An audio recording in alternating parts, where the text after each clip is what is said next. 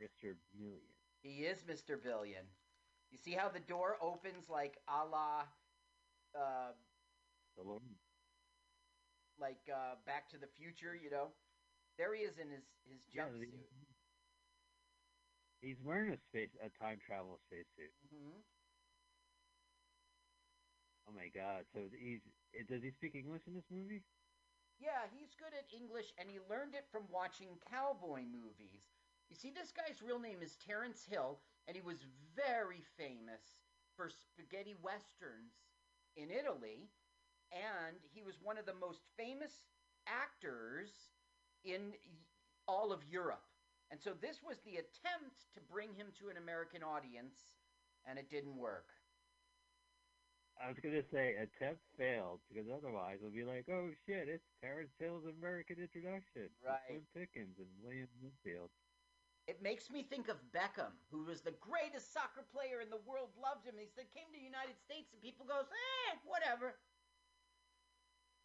Well, you know, this is the part of the '70s where soccer was mandatory and everything. Mm-hmm. We went to uh we went to Giant Stadium and saw a soccer game. Oh, how was that? Like, boring. it suckered. Sucker. 1977. Okay, listen, I must step away for game. one second. Michael, please entertain the crowd. I'm very sorry. All right. Hey, Paul, doesn't the nuns look like two penises? Oh, too late. Got swiped away. There's a uh, mangy dog. Paul dropped. I'm sorry about that too. Oh, Paul, dropped? I can handle it. Why don't you go to the bathroom? I'm gonna hang out in Italy. Holy shit! My fat ass would not be able to fit through those tiny streets. Look out for the camera, bicyclist. He is one cool hill. Hill. Terence Hill. T Hill. Hill. Hill. Yeah, see? He, there's his cowboy motif. He sure loves his anonymous cowboys. How'd you get your wallpaper from? Animal Crossing? Cowboy wallpaper? All right, check it out. He's got a TV and a couch. Oh, a chair, TV chair. Hey, Terence Hill, keep your window open when you take your shirt off. Uh, what- look at this. This is more of a movie set. I'm, What a beautiful house. It was actually barking dogs. I had to let them in. Okay, Oh yeah, let those dogs in. so what's So going Carl on? let the dogs in. we're getting an inside joke, you see, because he is famous for all these cowboy movies. Okay?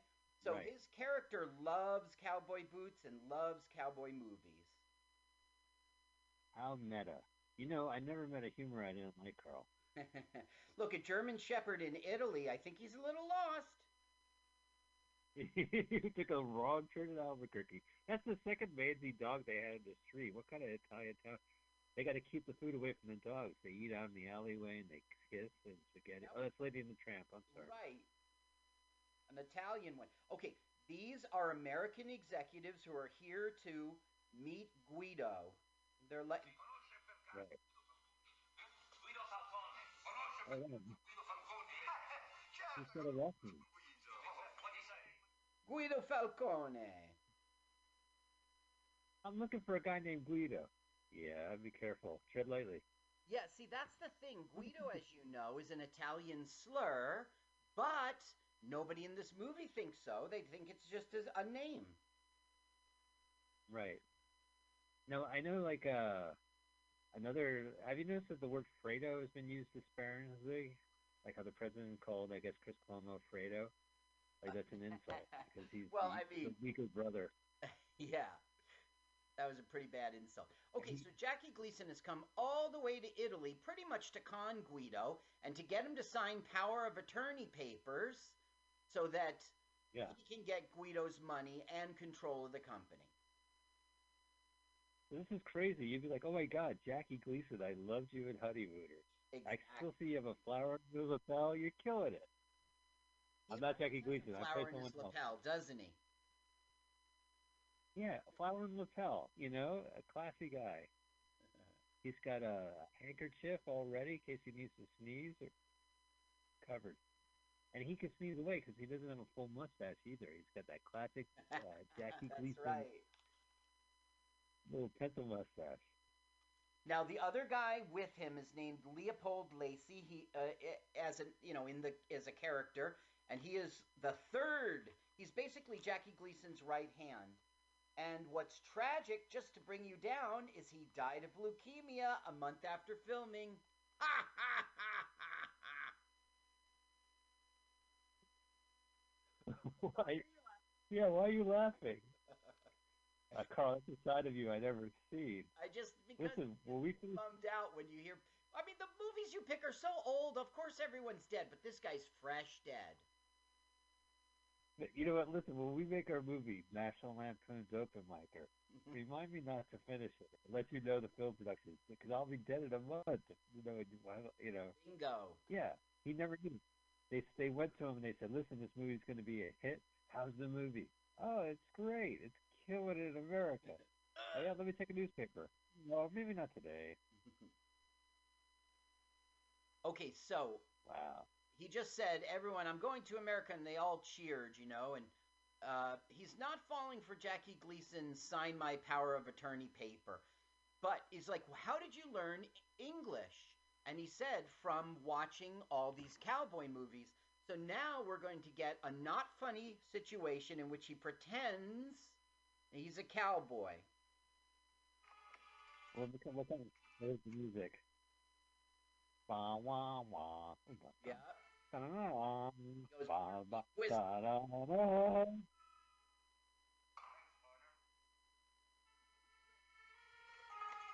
It- Now here comes his co-star, the villain.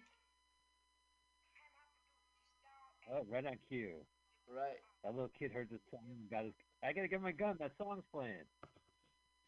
And Jackie Jeez, Gleason is like, what the F is going on here? He thinks it's so crazy and stupid. Carl, the last time I saw a kid draw a gun on me, it was when I told my kid to go to bed. So it's crazy to see in the movie. Uh-huh. It's been a while. It's been since last night. That kid's a dead aim. I think he's in trouble. Last time I saw someone draw a gun on me, it was my tattoo artist. Bam! He shot! Yeah. Wasn't that yesterday morning when you got your tattoo? Right. Yeah. But I was wearing No a line. mask. He is a shot! Oh, the blood! You know this is a movie because but- nobody's going to stain their shirt like that. well, also, there's three fucking tomatoes on a plate. What kind of fucking restaurant is this? It's Italy! It's- You know, hey, I like the tomato plate. if if you are in Europe and you ask for a salad, they don't bring you like some vegetables on a lettuce. They bring you a plate with some vegetables and a knife. Serious. So it's like a whole tomato, say, or like a, a carrot and a peeler. Yeah, it's like no peeler. It's like yeah, you get like a radish and a carrot and a you know celery stick and and a knife. Uh, I went out of the house for this. I wore my best mask for this. You know, uh, San Francisco had the same kind of bullshit. They were offering for dessert. There was a restaurant that was offering a pear, and what it was was a pear on a plate, and you got to cut it up or what, or eat it with your hand. rip off. What if it's not 100% ripe? Yay, everyone loves his performance except for Jackie Gleason. Hey, this is- Yeah, and away I go. so I saw an think of the sketch? interview with the director, and Okay. the director's named Jonathan Kaplan, and he had made this very famous, uh, this good movie called White Line Fever. It made a lot of, uh, it was a, a commercial success. It was like a melodrama about truckers, believe it or not. So they get they So the white line is what yeah, White Line Wait, Fever. break down the. So it's not cocaine. It's the line of the uh, in the freeway when you're driving your truck. Exactly. And they said you could do anything you want, and they he thought he was sold by this guy's manager. Bringing this guy to America would be perfect. So look, he takes the contract and he's sitting on it. Well, maybe he wants to sit out a signature on it. I guess no, yes. I guess I won't see. So now this maybe is the funeral. Oh right. Oh right for the Falconeer. Right, for the Falconeer. He wanted to So be they brought the body. What? Yeah. Where did they bring the body on, Coach? The overhead. Yes. Uh.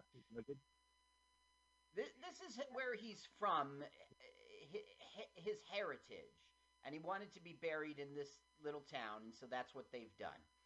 Okay, so now we're getting the setup of the movie. Is that you can come to America to San Francisco because this is LWAFLMOYT, and you sign the papers, but you have to be there by this date at midnight, uh, at at um, twelve noon.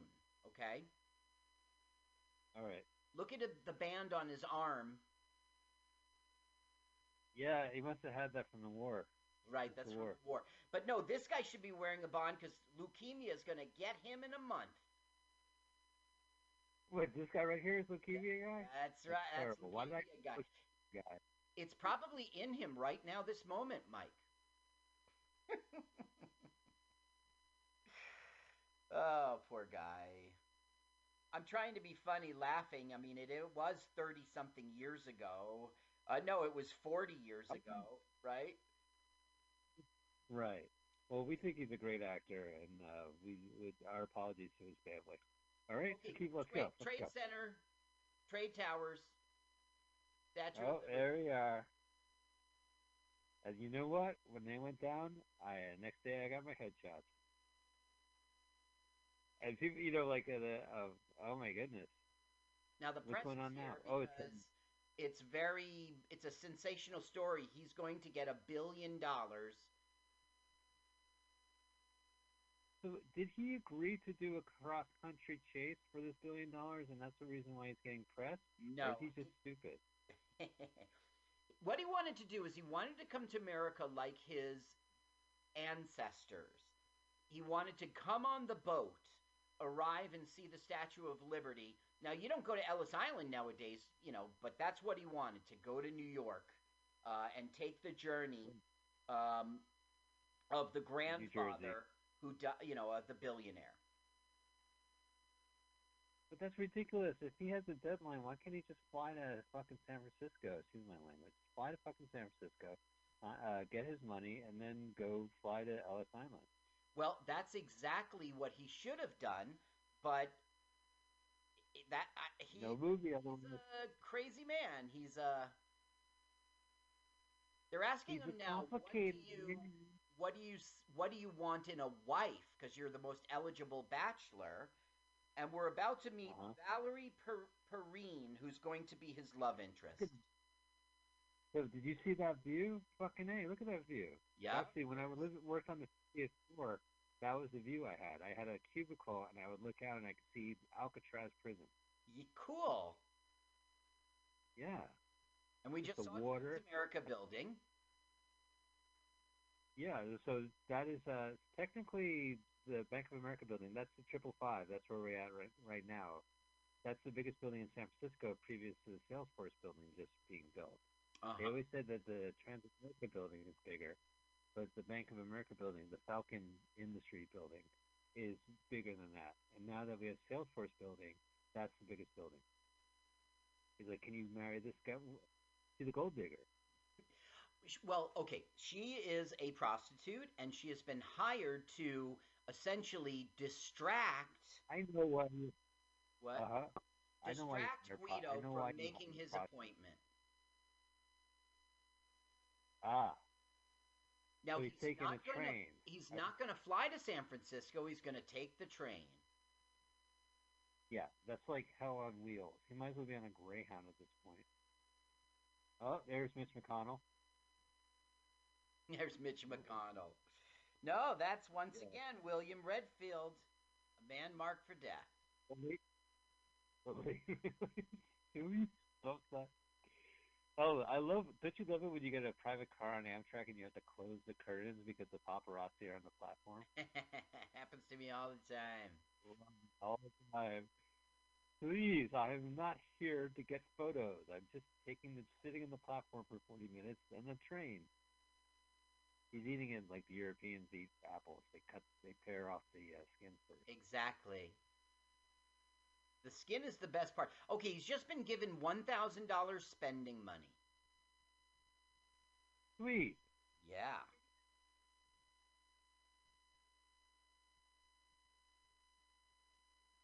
Now they're going to take this tour together, and William Redfield has got all these like tourist sites for him to see on their way. Yeah. Oh, so he's just taking a lackadaisical turn. Mm-hmm. And what the fuck is he eating? It looks like uh, snow cone, snowballs from Hostess, or like bad IKEA Swedish meatballs. Now look, he He's eating- oh, that's rid of. wedge. Oh, there you go, William. R.I.P. He doesn't need a shampoo. Carl I. Oh, so there he is. The This is press are when you could coming.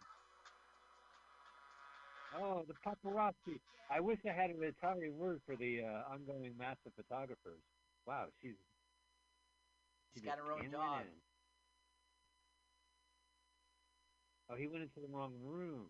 His his door is glue, and he went to the pink door, which is where the woman was.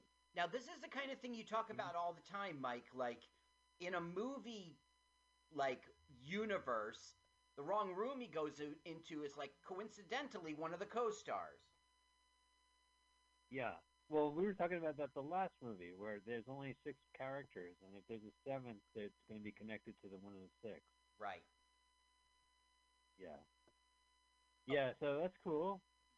This guy Look knows about the this building, guy's gonna so he's pitching them on expensive watches. Right. That's okay. I got a cell phone. I don't need a watch. So he refuses him. He says, "Okay, give me two dollars." So Guido says, "Here's your two dollars, and we're gonna get a joke watch." Now watch You your joke. pull out a of boom. Boing! Hey, make make fun of him, but even a joke watch tells the right time twice a day. Twice a day. That's it. That's the only time I'm relevant. Twice a day. Okay, now we hear a woman in distress.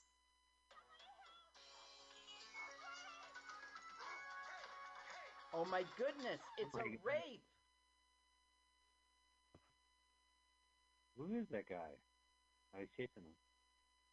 He goes, "Hey, come on, I got kids." Is that Dick Miller? The actor? That is Dick Miller. He's Yeah. playing a character called Bernie, and he's basically um, Valerie Perrini's Perrine's uh, partner in in trapping this guy. Oh, so this is a big con.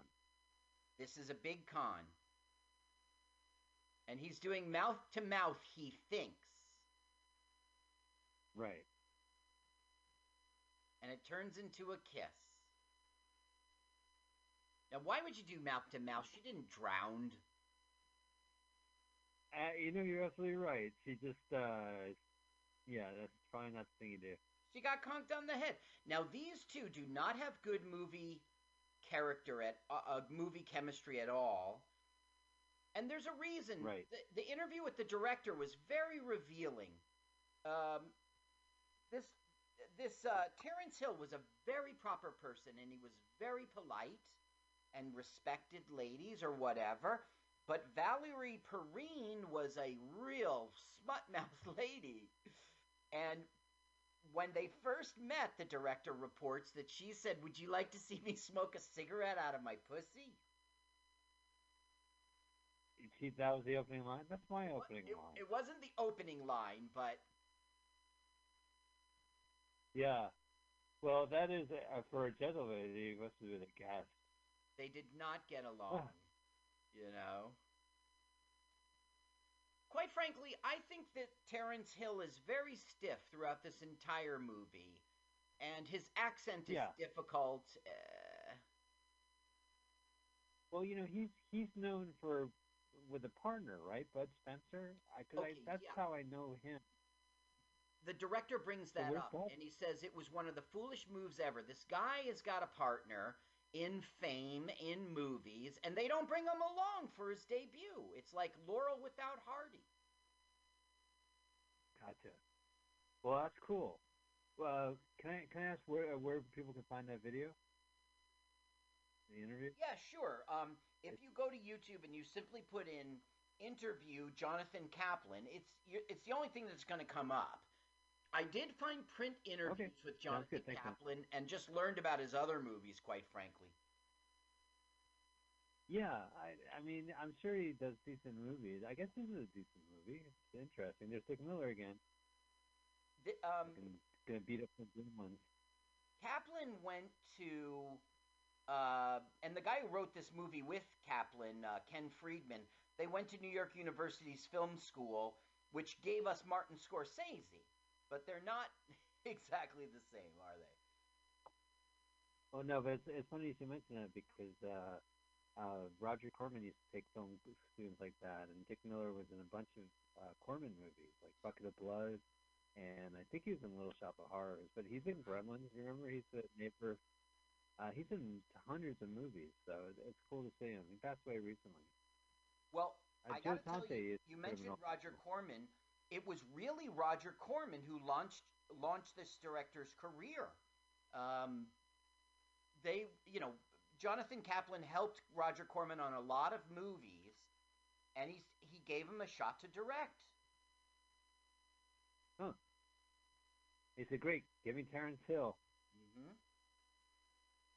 The Hollywood debut. Okay, Now, so have you ever eaten a? What's that? Have Oh, I yeah, ever eaten on a train? You're not ha- supposed to sit like they're sitting. I have in Europe. How are you supposed to uh, sit? So we took an Amtrak to Seattle. This is, I think they they obviously closed the train. I mean, they stopped. They closed the dining. You're supposed to sit on the same side of the the table. So if they were a couple, they wouldn't face each other. They would sit on the same side, and then the other two chairs would be used for an additional couple. So you'd be staring at a stranger while you're eating your meal.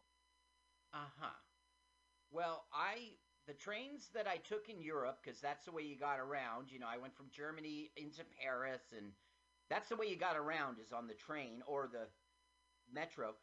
They they didn't they didn't have that. Okay, she just stole the check that he wrote his name on because she's going to get him to sign the power of attorney. She's going to she's going to forge his signature. That's it. No super cool spy w- equipment. Ah, rip off. well, she's not a spy at all. Okay, this is a general. He's a colonel, Clayton Winkle, and it's played by a guy named Chill Wills, who was in a million films. Oh, chill. Right, right. He plays uh, Colonel Buck uh, uh, Bullwinkle. He has a nickname, Bull. Uh, well, it's Colonel Bullwinkle. Clayton T. Winkle.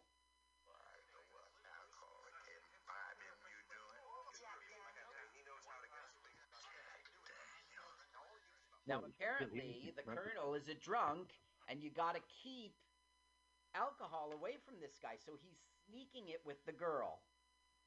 Bottoms up. And his um, handler is going to get very pissed. Listen.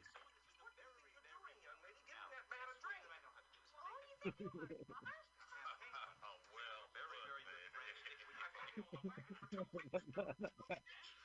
did you call the lady? Nothing, but it, this is not funny. He called him her a bitch, and so Guido gets very offended. Very offended. Yeah. And he's Italian, so you know he's offended. Yeah. Used Yeah. physical violence, so What you know he's a feminist. I am protecting the honor of this prostitute. Right. But he doesn't know she's a prostitute. He just bumped into her on the train. Right. That's right. They met cute. They met stiff. Now he's telling this drunken story Sally. about meeting uh, what's his name from the FBI, uh, the guy who launched it, who cross-dressed and nobody knew it. Yeah, Kevin Spacey. Uh, uh, Edgar Hoover. yeah, yeah, Edgar Hoover. And Edgar Hoover J. apparently Edgar gave him these handcuffs, and he's like, "I want to give them to you," and so he's gonna cuff them and they're gonna go along with it. Yeah. His alcoholism isn't a joke. I, I have to write to, a letter to the Dear Mr. Director Kaplan, I watched your 1977 movie recently, and I was appalled, Uh, as it doesn't fit today's standards. Oh, so what's going on now? He's getting a gun pulled? okay, so a guy shows up and goes, "I'm from the FBI. Would you come with me here, please?" And Valerie's too smart for that. She goes, "He's not from the FBI," and he pulls out a gun. He's kidnapping Guido. Oh. She's going off the right, but the bat. What about the Basset Hound? Well, the the Red reason there the reason she has to go is because now they've been cuffed. They're they're a pair, Right. and the Basset Hound didn't get cuffed. So that oh, so logically, had the Basset Hound been cuffed with his little adorable Basset Hound paw, he would have to go on the helicopter. Right. So what is to become of Oh, yeah. Senor Basset Hound? Uh, Senori Basset. Eh, wait, is the prostitute Italy? Oh, look, San Francisco Chronicle, 1976. Wow, look at all that print on there. Now it's not called I saw Transamerica Building. That's this is that is a the Transamerica building is behind him. Oh, it he's I think he's supposed to be he's supposed to be in, he's in the Bank of America building, which is I nearby. see. I got you. 525 California. If they use the same interiors that they use for the exterior. Okay, here's the kidnapping demands. In tomorrow morning's mail, Wow, there's a mini station. Right.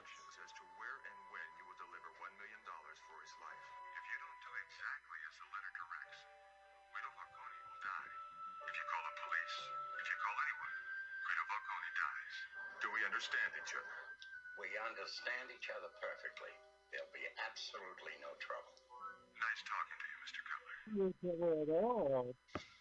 Indubitably. Indubitably.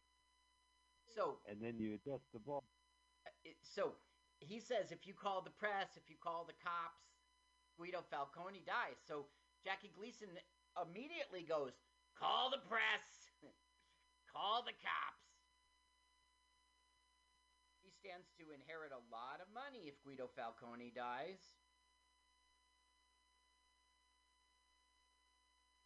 And he goes, "Wait, get me a bottle of Don Perignon." 69? No, this calls for 62. Oh, well. Now- And away I go. There's a mi- little bit of a joke there, Don Perignon, because when Jackie Gleason was wife was on set, he was a very professional individual. But the days in which she wasn't on set, he would begin drinking Don Perignon, the expensive stuff, at the beginning of the day, and he would drink it all day long. Yeah. And so he would get really quite drunk, and then, you know, Jonathan Kaplan would say to himself, How's this guy going to do his lines? He can't even walk. So Jonathan Kaplan had a little trick. He would go, Are you ready for your scene, chef of the future? And J- Jackie Gleason would go like, Hamina, hamina, hamina. He would call back all the honeymooners stuff, and the, the crew would be That's laughing, and he would snap into it and do his set, his do his his uh scene. We so after the honeymooners, like I know they did like a uh, some more episodes, like they did a color central, but he was in a lot of. I mean, he was known in the '70s for the Smokey and the Bandit movies, Yeah, and then I guess in the '80s, uh, the Tom Hanks movie and uh, uh, the Toy. But you know, it was always great to see Jackie Gleason in anything. He was in Skidoo. Have you seen that movie? Where he takes acid. It's uh, the train wreck film. It's a, it's a well-known train wreck film from Otto Preminger. well, Pre- I Presenter. certainly know Present. the toy, and I certainly know uh the other one you mentioned. What was it? Smokey and the Bandit. Like It's called right, and then he was in Smoking. the He was in Smokey and the Bandit Three, which did not have Burt Reynolds. He chased another young stud. yeah. But what was the one you mentioned where he trips on acid? It's called Skidoo. Do. Is do you recommend I get it? Yeah, absolutely. It's a blast. It's Okay. a crazy film, but it, it's funny, and it has a lot of hippies in it too. So you know, Jackie Gleason. it's a hippie movie. I'll put it in my it's, uh, it's perfect queue. for the. So, Yeah, but uh, be warned, it's a crazy film. It's not like a good film, Oh, but it's worth it. Yeah, Okay, so Shakespeare and Ape. Look at that. what happens here the what happens here is the the kidnapper thugs. He's like, "How much are you getting for kidnapping us?" And the one guy blabs and says ten thousand dollars, and he goes, "What? What? The guy's getting a million dollars, and that's your cut?" So he distracts them as they think it over, like we've got him, and that's how they escape. And now we have a chase. on a horseback. Yeah, and that's again another inside joke to his cowboy movies. Right. These sound like amateur kidnappers, right? It's like Yup. you know, yeah. Okay, now they're gonna break their spine and the horse's spine. Holy shit! Yup. You know the horse didn't neigh because he's a little horse. that's why he wasn't speak. He didn't have a speaking role. He was a little horse. Yeah, right. That's right. Okay, now conveniently, there's a pickup truck, and the the keys aren't in this guy's pocket. Apparently, they're um, they're in Where are the they? car, right? So the it's like a dad and his son. Oh, they went on a boat and they left the keys in their car. I Can't they realize like Terence Hill Hill's gonna steal their car, their truck? That- probably Well, the reason they sped did up. that it was is it was in the script. Yeah, including the bikers that happen to fly by. Mm-hmm. What a coincidence! There's nobody on this road. So this is not shot in uh, America, right? This has to be like Italy. Actually, yes. And one of the things that frustrated Jackie Gleason, as you know, he was a comedian, and everywhere he went, people would be like, "Hey, Ralph Kramden." Well, in Italy, nobody knew him. He was very depressed about that, and it would just add to his drinking. Oh well, like like the late Jackie Gleason needed a reason. He uh, there's God, what was the guy's name? He wrote for a Los Angeles newspaper and he wrote his memoirs. Uh huh. I saw him first on like a ET Hollywood story, but he covered Jackie Gleason was doing a show, a variety show for CBS, and to promote it, they did a, a countrywide train trip, and they launched it in New York, I guess. And young Wayne Newton sang Danke Schoen, and they hopped board on train, and he writes about just drinking and drinking and drinking with Jackie Gleason on this train, and Gleason would say, "I want Chinese food." and they would pull up at the station. The, when the train gets to the station, there's someone waiting with a bag of Chinese food for Right. Jackie Gleason. And you get it, and they would just, you know, keep drinking, and it sounded like so much fun. And they would stop at different towns to promote this TV show. So it's strange. You don't really have that anymore. You don't really travel around train stop by train stop promoting, you know, Right. That was what Fat Man. um, people running for president used to do. Yeah, it's like a whistle stop tour. You would Right. go to Bumfuck, Look at that. Arkansas, and then you know. Now all the cops Uh. come out. Oh, the Abilene Police Department. Oh, what bad luck. If only it was a school bus kids didn't draw guns on you. Now this is probably not Italy. This is probably Northern California. Uh, where they shot was in San Francisco, as you know, but most of it was Sonoma County. Yeah, all right. I could see that. Well, Sonoma County has like blue skies and little silly hills, so this looks like uh, Sonoma. But it's supposed to be the middle of America because they're on their train ride, you see. And part of this will be at the Grand Canyon. Right. Oh, cool, like North by Northwest. Oh no, I'm thinking of Mount Rushmore. That's Mount Rush, yeah. yeah. So now what we're getting Uh, there we go. interview like, oh, you must be concerned. Yes, I'm very concerned.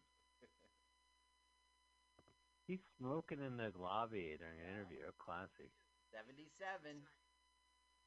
Well, I didn't write the will. That's the, the same years as Star Wars. Oh, young Carl, would you like to see Star Wars or Mr. Billion? Mr. Billion, Mom, let's go see Mr. Billion. All right, your call. Your call. Look at that. You go to this school. Know. Yeah, that flower is the same flower. Italy's finest. Look at those bags under Jackie's eyes. My God, living legend. Okay, now the handcuffs aren't off, but the chain is off. Oh, they have friendship bracelets. Right, now they have friendship bracelets, and he's falling in love. What about her? Oh, she's trying to hook. She's trying to hook him. Now, they thought they got away from the kidnappers, but the main kidnapper showed up with his helicopter. Ooh, that was like an old closing door swipe. Did you see that? Yeah. Like how the scene changed. A la television. Yeah. Oh, that was like. Yeah. Oh, back to the helicopter with you. Man, what's up with the helic? Thank God they were in the woods. You can land your helicopter right there. Exactly, and nobody will notice. Right. Like if you were in Newark, it would be a little bit more difficult. Where were you going to park your helicopter? That's right. You would be Oh, Sonoma. in uh, Newark though, because there's no hubcaps. That's right. Yeah. it's been a while since I've been there, but I believe that's still accurate. okay, so Oh, got a gun. now Guido fights the the kidnapper, but he kind of forgets that the kidnapper's the pilot. Oh, this is ridiculous. Oh, did he forget he was on a helicopter when he shot the gun? Nobody's No. flying, so Valerie takes the stick and pretty much fucks everything up. Didn't she play Microsoft uh, Flight Attendant or what was that called? Uh, no, did she? there was a flight flight simulator. Oh, my son was way into that. For the airplanes, though, not for the choppers. Oh yeah. Well, this is Chopper flight. Uh, Chopper simulator. Look at that. Now they've to got the wrong person hanging off, right? It now look, Mm. Guido goes and saves him. Aw. Yep. And Yeah, I don't like when you call him that. Touched by that. So those are practical stunts, right? This is not CGI. It's some guy who was dangling from a helicopter. That's right. It's 1977. Everything we're going to see. Now look, Guido's Wow. no pilot, but he certainly knows if you lower the stick gradually, it will go down. And if you land it at a little league game, there's going to be free Gatorade when you get out. Free Gatorade. That's right. Fruit punch too. Yeah, there's fruit punch and Gatorade. and the and the snack. Oh, Now look, for some reason the chopper is now on fire and will explode. oh, it's cool. It's Does it take away the opponent? Explosion. Nice. There goes the away team. There goes the away team. Okay, so you know, it was ironic. William the bad guy's on fire. So once Yeah, again, I know he's he's killing it. he saves them. He, it, your ass is on fire. Okay, You know that guy must be a liar. His here's an important plot point. He did it with her jacket, and out of her jacket falls the power of attorney papers, and he realizes she's a crook or she's a jerk. Now watch what the director does. All right, I'm watching. Jonathan Kaplan, take it away.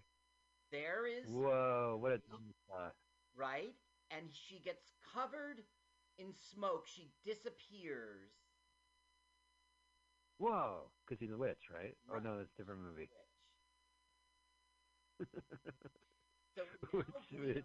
Is revealed Valerie's true intentions, and of course he will reject her. right. But meanwhile, What about the Valerie movie? that that this guy, you know, he defended my honor and punched a guy. He saved the bad guy. He's a good guy. He doesn't deserve to get ripped off. Right. He also should have been told to fly to the West Coast and just go and meet. But He was. He was told repeatedly by um uh by William Redfield, who, and he just he always what wanted happened to him? his way. Right. Yeah. And whatever happened to William Redfield?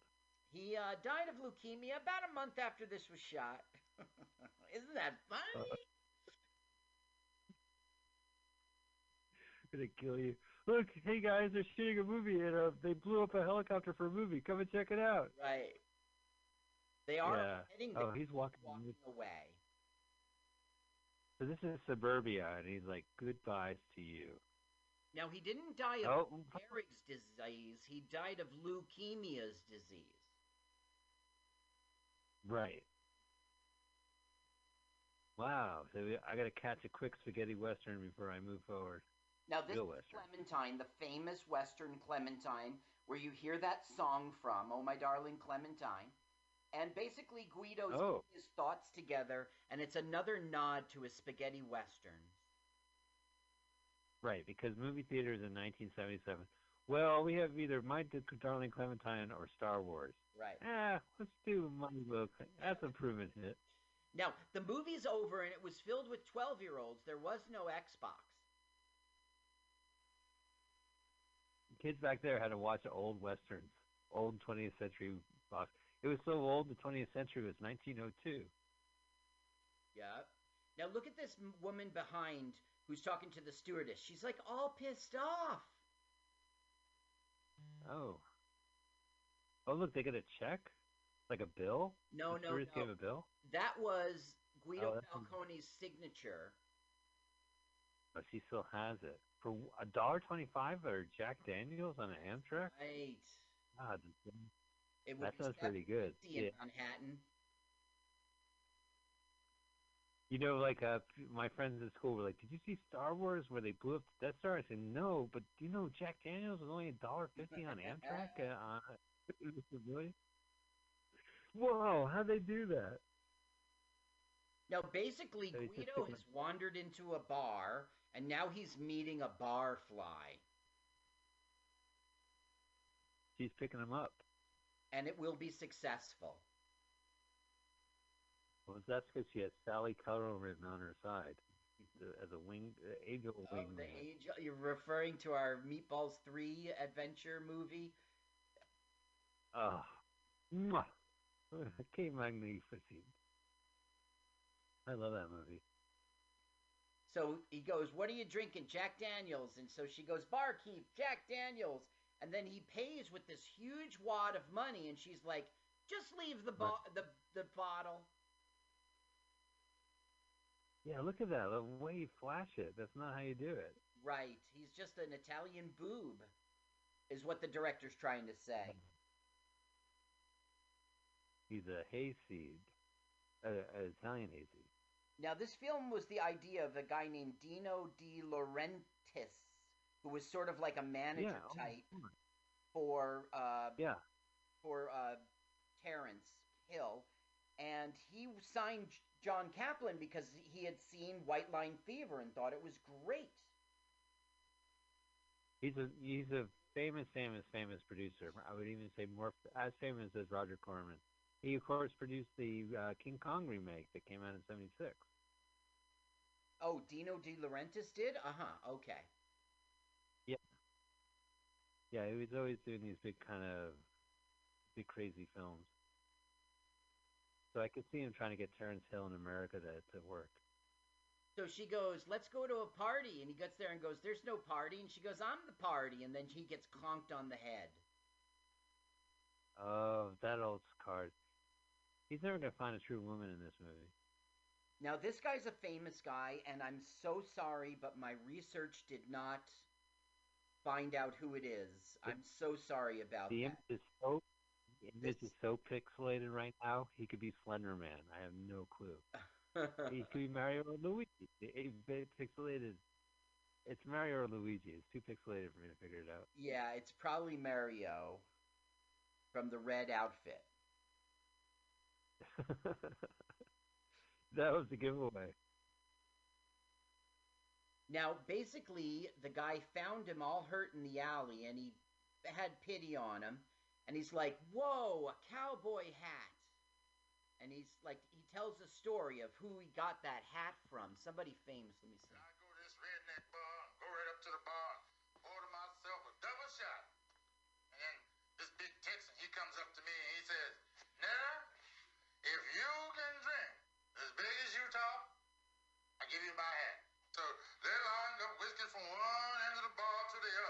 Must been about 30 feet of work Pops, you here telling that same old dumb story again? So the son. I thought that's very good. do you recognize his face? Yeah. He's a famous person. I no, is it Terence Hill? It is not Terence. So he's like, oh, actually, wait. yeah, you're right. Terence Hill is in the scene. So he's like, Dad, we stop bringing strangers over and, t- Right. and giving them the hat. Exactly. And so Guido is like, "Well, I will be no more trouble." He's like, "Why does he have handcuffs on? If you're giving stuff away, give Oh, it well, to me, Dad." Wait, did he lose his money too? They conked him and took his role. He doesn't know it yet, but yes. He only knew he got attacked, but he didn't realize someone took his money after he got assaulted. He was unconscious in an alleyway. This guy took him in, and now he's giving away his famous, uh, his you know, l- beloved hat.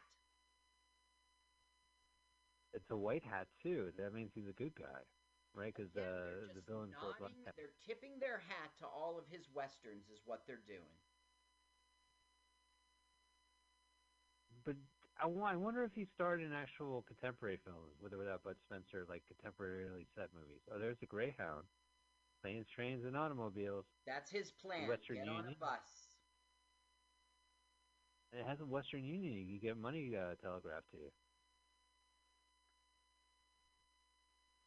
They now, Kaplan doing that, says right? that the production was difficult in trying to get this film. Everybody wanted a piece of it because of this guy's fame. Now, instead of Valerie Perrine, who wasn't even a thought at the time, he wanted to cast Right. Lily Tomlin. Oh, I think that would be fun. That would be a good movie. But she was busy. Incredible Shrinking Woman was probably around that time. No, that was probably early 80s. Mm, no, I think you're right. I think that was a '70s film. Uh, I think that like um, Nine to Five was an '80s film. Oh, for sure. I think it, it was 80, to be honest with you. And I this guy is sweatier than Me with Steve Martin was an '80s film. She was big in the '80s, but the '70s is really. She used to be a comedian, and she would sit in that big chair and pretend to be a baby. She was funny, Yeah, yeah. And, yeah. Susan Laughton, too, of course. I mean, that was. right? But she had a big. I wonder when her Broadway play was. That was probably the 80s. Search for Intelligent, whatever it was called. I love he's this getting more and more she was in called I Heart Huckabees. Yeah. Oh, she was fantastic in that movie. Yeah. You know, I, Carl, I have to tell you, uh, her and the, the director had it was not very professional, and there is recordings of him going off on Lily Tomlin during the production, and her- she handles it really well. Wow. You know, she gives she gives back what he gives, but he's just screaming in her face this awful stuff, and she handles it pretty well. But that's that's out there too. So if you like the movie, you should check the, out the, that scene. If you like celebrity train wrecks, you should check out that scene anyway, right? Don't Right. watch the movie, just see the, the garbage connected to it. Now we're meeting Slim Yeah, I like that movie Pickens. more. I know who Slim Pickens is. Wow, you already punched him out. Right. Now we know him as the Bombardier and how I love the learn to love the bomb. Uh, Yeah, uh, right, right, right. Love. He was in uh, Into the Night, the Dan Aykroyd movie, and he kills a. Uh, I think David Bowie kills him. Like they're both hitmen or something like that. And I was like, whoa, that's Yeah. symbolic. Now, of course, he's doing his typical uh, accent and like pretending to be the biggest hick ever. What music is playing? Is it Yakety Sax? It's uh, fight. Sack?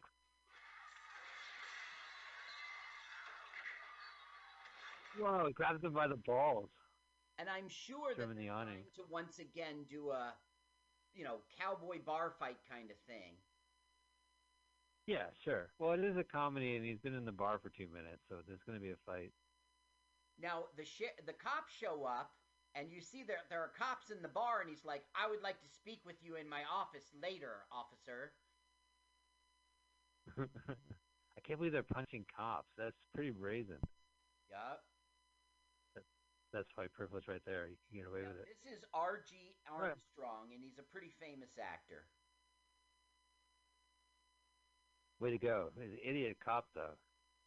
Way to shoot this a sign. That's right. Well, it's you hear that? Supposed to be a comedy. they just said it to him. I I'd heard like a to police see you in my office later.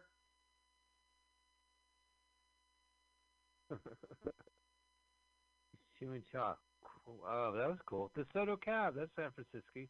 Yup, because Valerie's headed home with Dick Miller to San Francisco, and she's like, the whole thing's off. I love Guido, and I'm not going to screw him. But you're Jewish. You shouldn't. Oh, I got it. It's his name. I'm sorry. I thought. Oh, this, see, this is a cheap trick where you- instead of having a bookcase where you see the titles, you stack them up in a pile, and then you don't have to have the the, the title of the spine distract you. I'm sure it wasn't intentional, but I, I was watching a TV show where everyone's apartment had the book stacked that way. Oh, Uh, search party. I, it must be because uh, it won't draw your eye to the title, to the screen. You know, like yeah, it helps you focus. Dick Miller. Let me see if I can talk like Dick Miller. Hey, Carl, I'm Dick Miller. What are you doing? Are you crazy? A gremlin? let's hear yeah. him. Let's hear him. See how well you did. But it's all your fault. All right. What the hell are you doing? His Zoom connection is not so good, Carl. Look at the agreement with Guido's signature. Maybe he'll leave Guido alone. So she's going to give John Cutler, you know, Jackie Gleason, uh, the sign power of attorney with a fake name, and she's leaving a message for Guido. If you, he- I'm sorry. Oh my god. What I kind of answering that machine? you'll- Just get it from Mission Impossible? That what? That old. That Dear old- John. Yeah, it has a, its own portable mic. Yeah. To kind of. Now I want you. Oh, waking up in the jail cell. I want you to hear Slim Pickens' voice here, just to hear how hicky he is. Okay. Son, you look worse than a such and such and a such and such. oh, that old canard. I'm a good actor. He's waking up. Sunday morning. How come he didn't get the handcuff taken off when he went to prison? They're gonna ask him, "How'd you get that?" And he's not gonna answer him. What's your handle, son? Who? Gino. Jado. Hell, I'm just gonna call you Jerry. Jerry.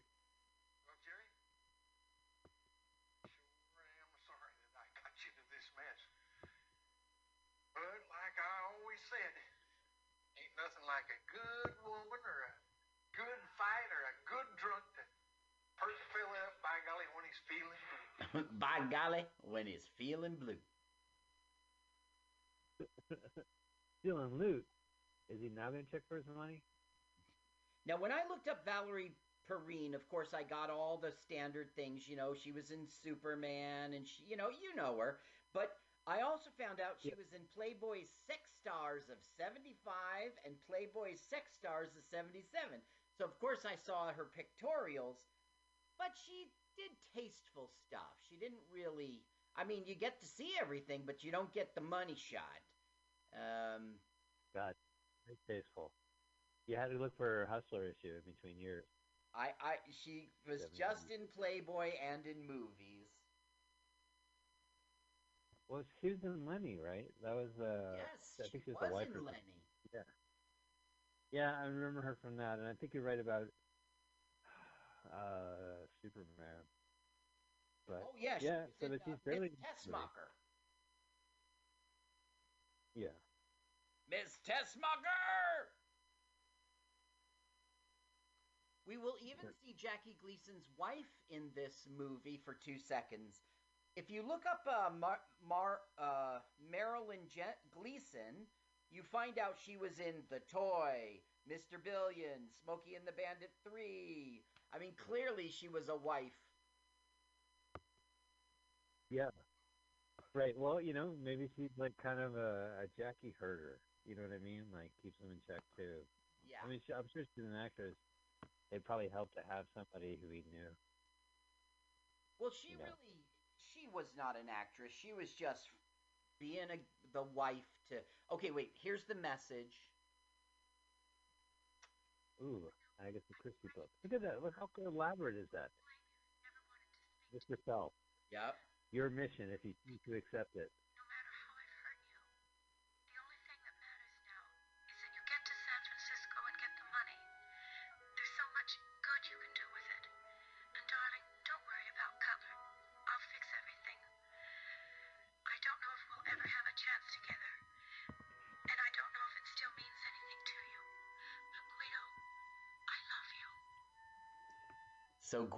Decides now he loves her, loves her right back. Was she playing a harmonica in that recording? Yeah, that was um Like, that was Dick just- Miller in the background on the harmonica. they did a good job. I had that spoken album, uh, spoken word album back in 1988, on double CD, uh, double, uh, double LP. Now he's saying like. I am Mr. Billion who you've read about in the papers, and if you let me go, I will make it worth your while. And you know, R.G. Armstrong is like, forget it. Back in your cell.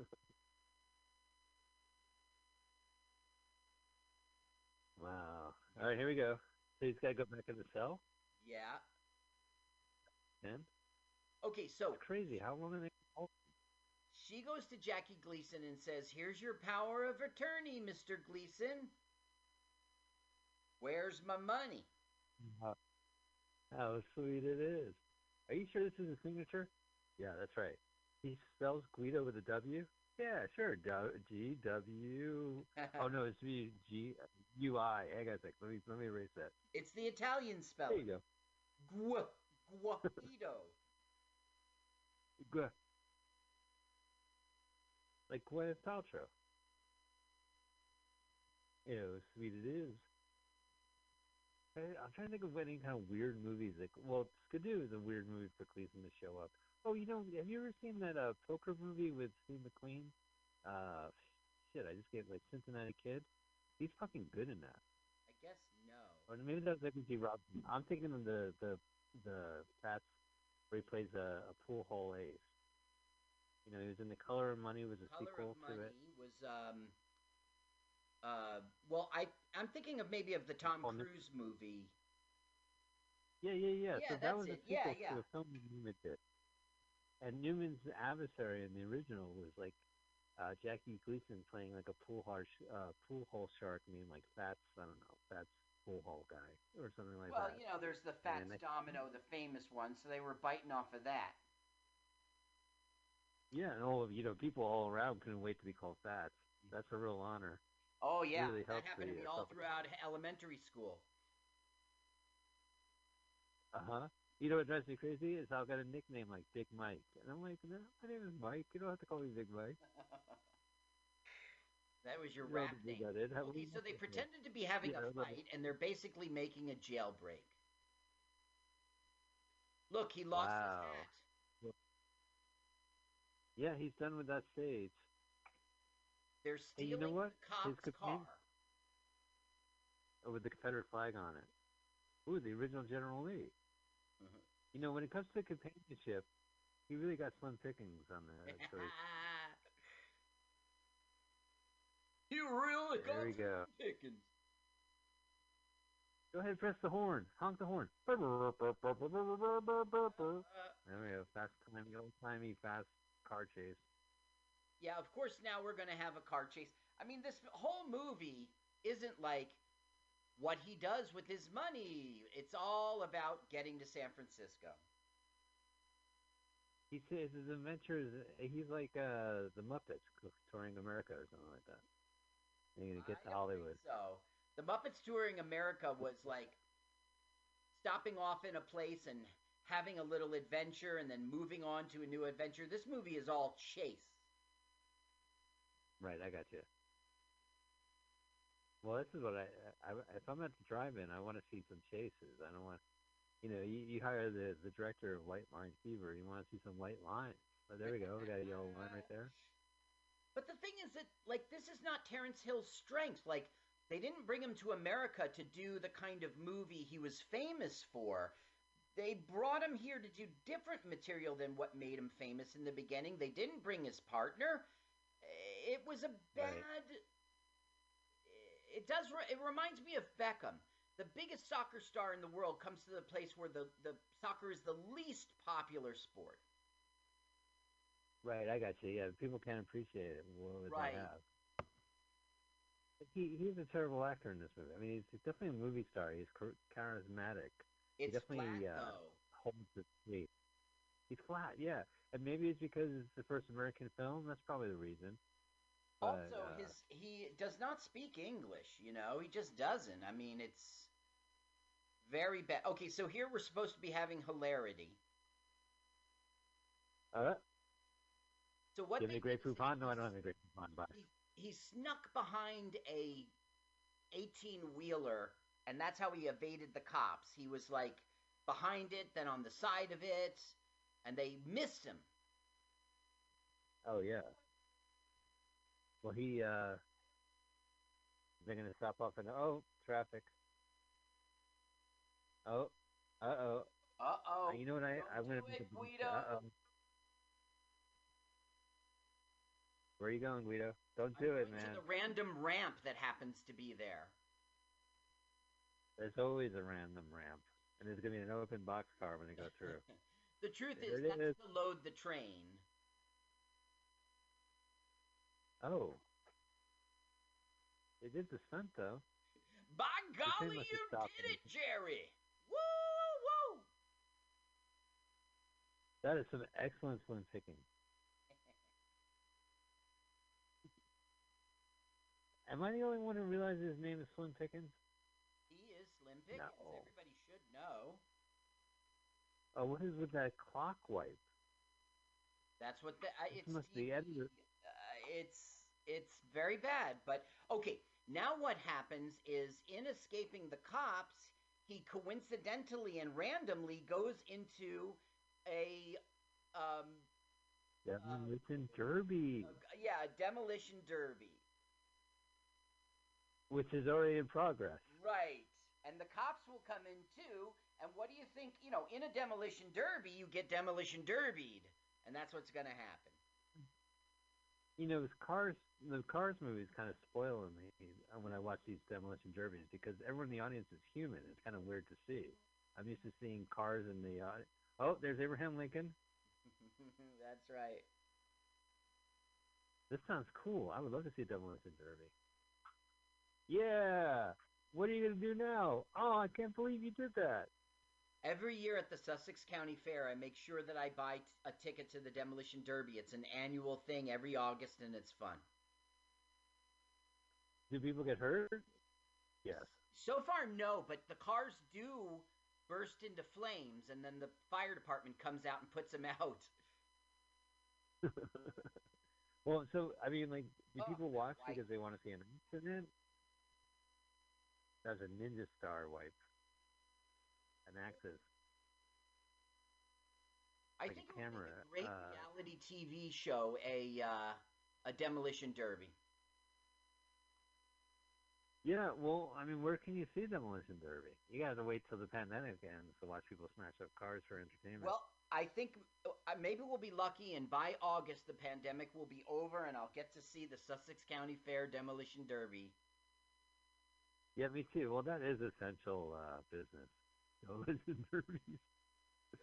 Like you know, you know what they're saying. Like I was reading an article. If you start your car out and your car has been idle for all this time, you got to check your uh, engine for rats that may have nested in your car. So that you gotta- and like I know that the, San Francisco you have to problem. watch out for cats.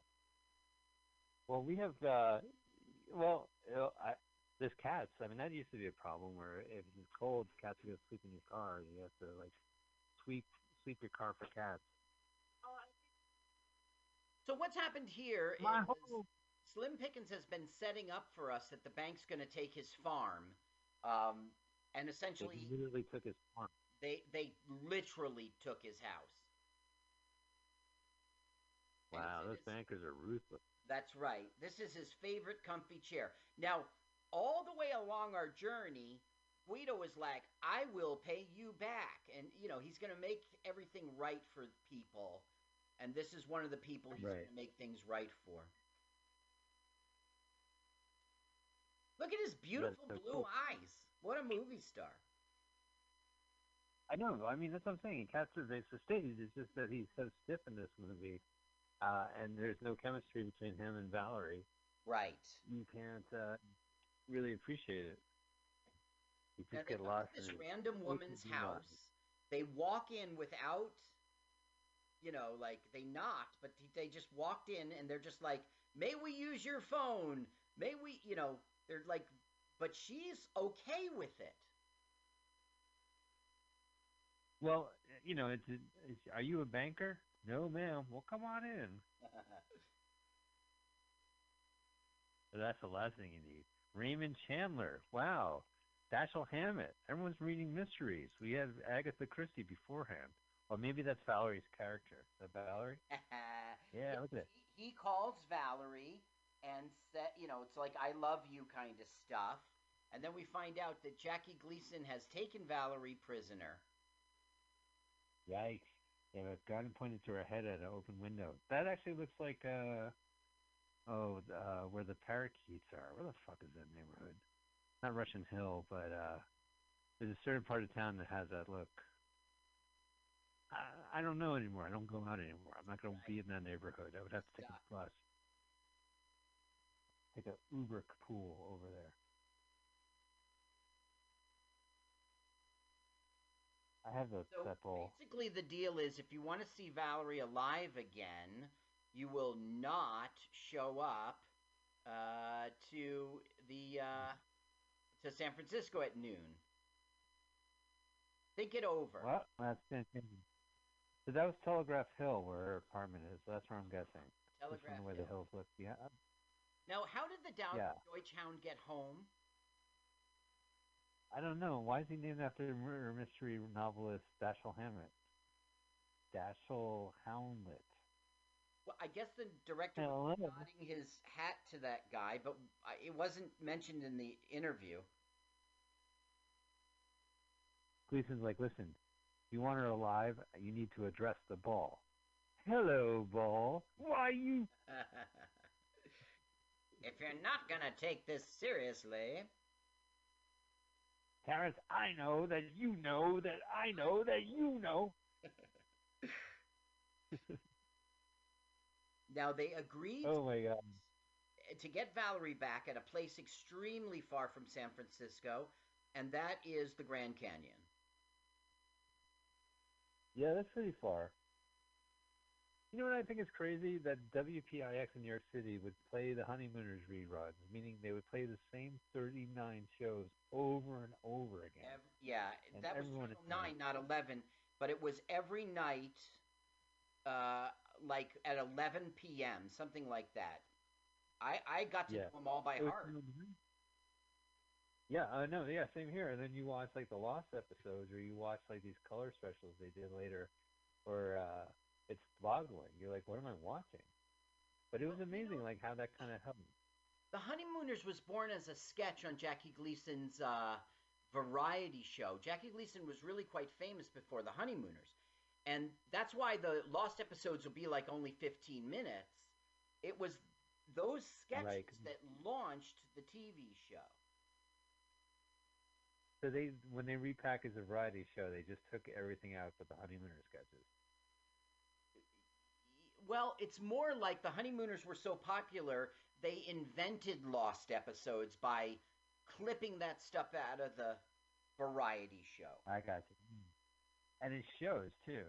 I know there's a bunch of ones where Alice is different, and I think there's a different uh, Trixie as well. There's one where Alice is meaner, which I really like. and and and the the set is different. You know, it's it's Yeah. Well, a lot of those Lost episodes, they are like total sketches, and it's like just a, a bare uh, painted curtain behind them representing the, their kitchen. Well, I mean, everyone was like you. They saw the reruns and they knew them all by heart. There's only so many. They were hungry for more honeymooners, and that's how they were given it. It was a money making thing. Have you seen the movie that came out like 20 years ago? It's good. There's a honeymooners a, movie. uh, no. No, I mean no one really emulates the original actors, but the the characters are, are all pretty stable. Oh, uh, it wasn't the original cast. No, it wasn't the original television cast. No, they had a bunch of movie actors doing it, a reinterpretation or what have you, but a, a big big theatrical uh, version, and it's funny. Now they basically took this wouldn't recommend- car and they were like, he was like, "I'll pay you tenfold over," and you know, they drove to the Grand Canyon. You know Homer's uh, opinion of the Grand Canyon. He goes, "Wow, the Grand Canyon, what a Grand Canyon." That's good. That's for the that was her TV commercial. It wasn't even on the show. I was in Arizona. We spent a lot of time at the Grand Canyon, and I loved it. And I got to tell you, when the sun goes down, the canyon changes its. I don't know. What do I say? Like, you get a feeling for the Grand Canyon in the day like this, but when the sun goes down, there's it, it. It's just beautiful, you know and all you can hmm. see lights down in the canyon like where people have little establishments it was just a and the stars are beautiful against it it was a good time You know, with like no visitors during this pandemic, the park must have been restored to its natural glory. Like, uh, no trash is being tossed down there. No one's taking an illegal dump. It's just like, you know, when i was at the grand No canyon it really wasn't being abused uh, they were very conscious of that uh, I've been to the Grand Canyon too. Yeah, it was uh, it was pretty well set up that you can go and uh, I think there's some hiking. Like you can go hike right in there. Like if you wanted to walk around, they have paths and stuff. they do yeah Yeah, they wouldn't let me ride my donkey around there. I'm like, come on. you brought your own Donkey, oh, donkey Oh, yeah, from San Francisco. you know how crazy it was to get my donkey over here to the Grand Canyon? You're not gonna let me walk around the path?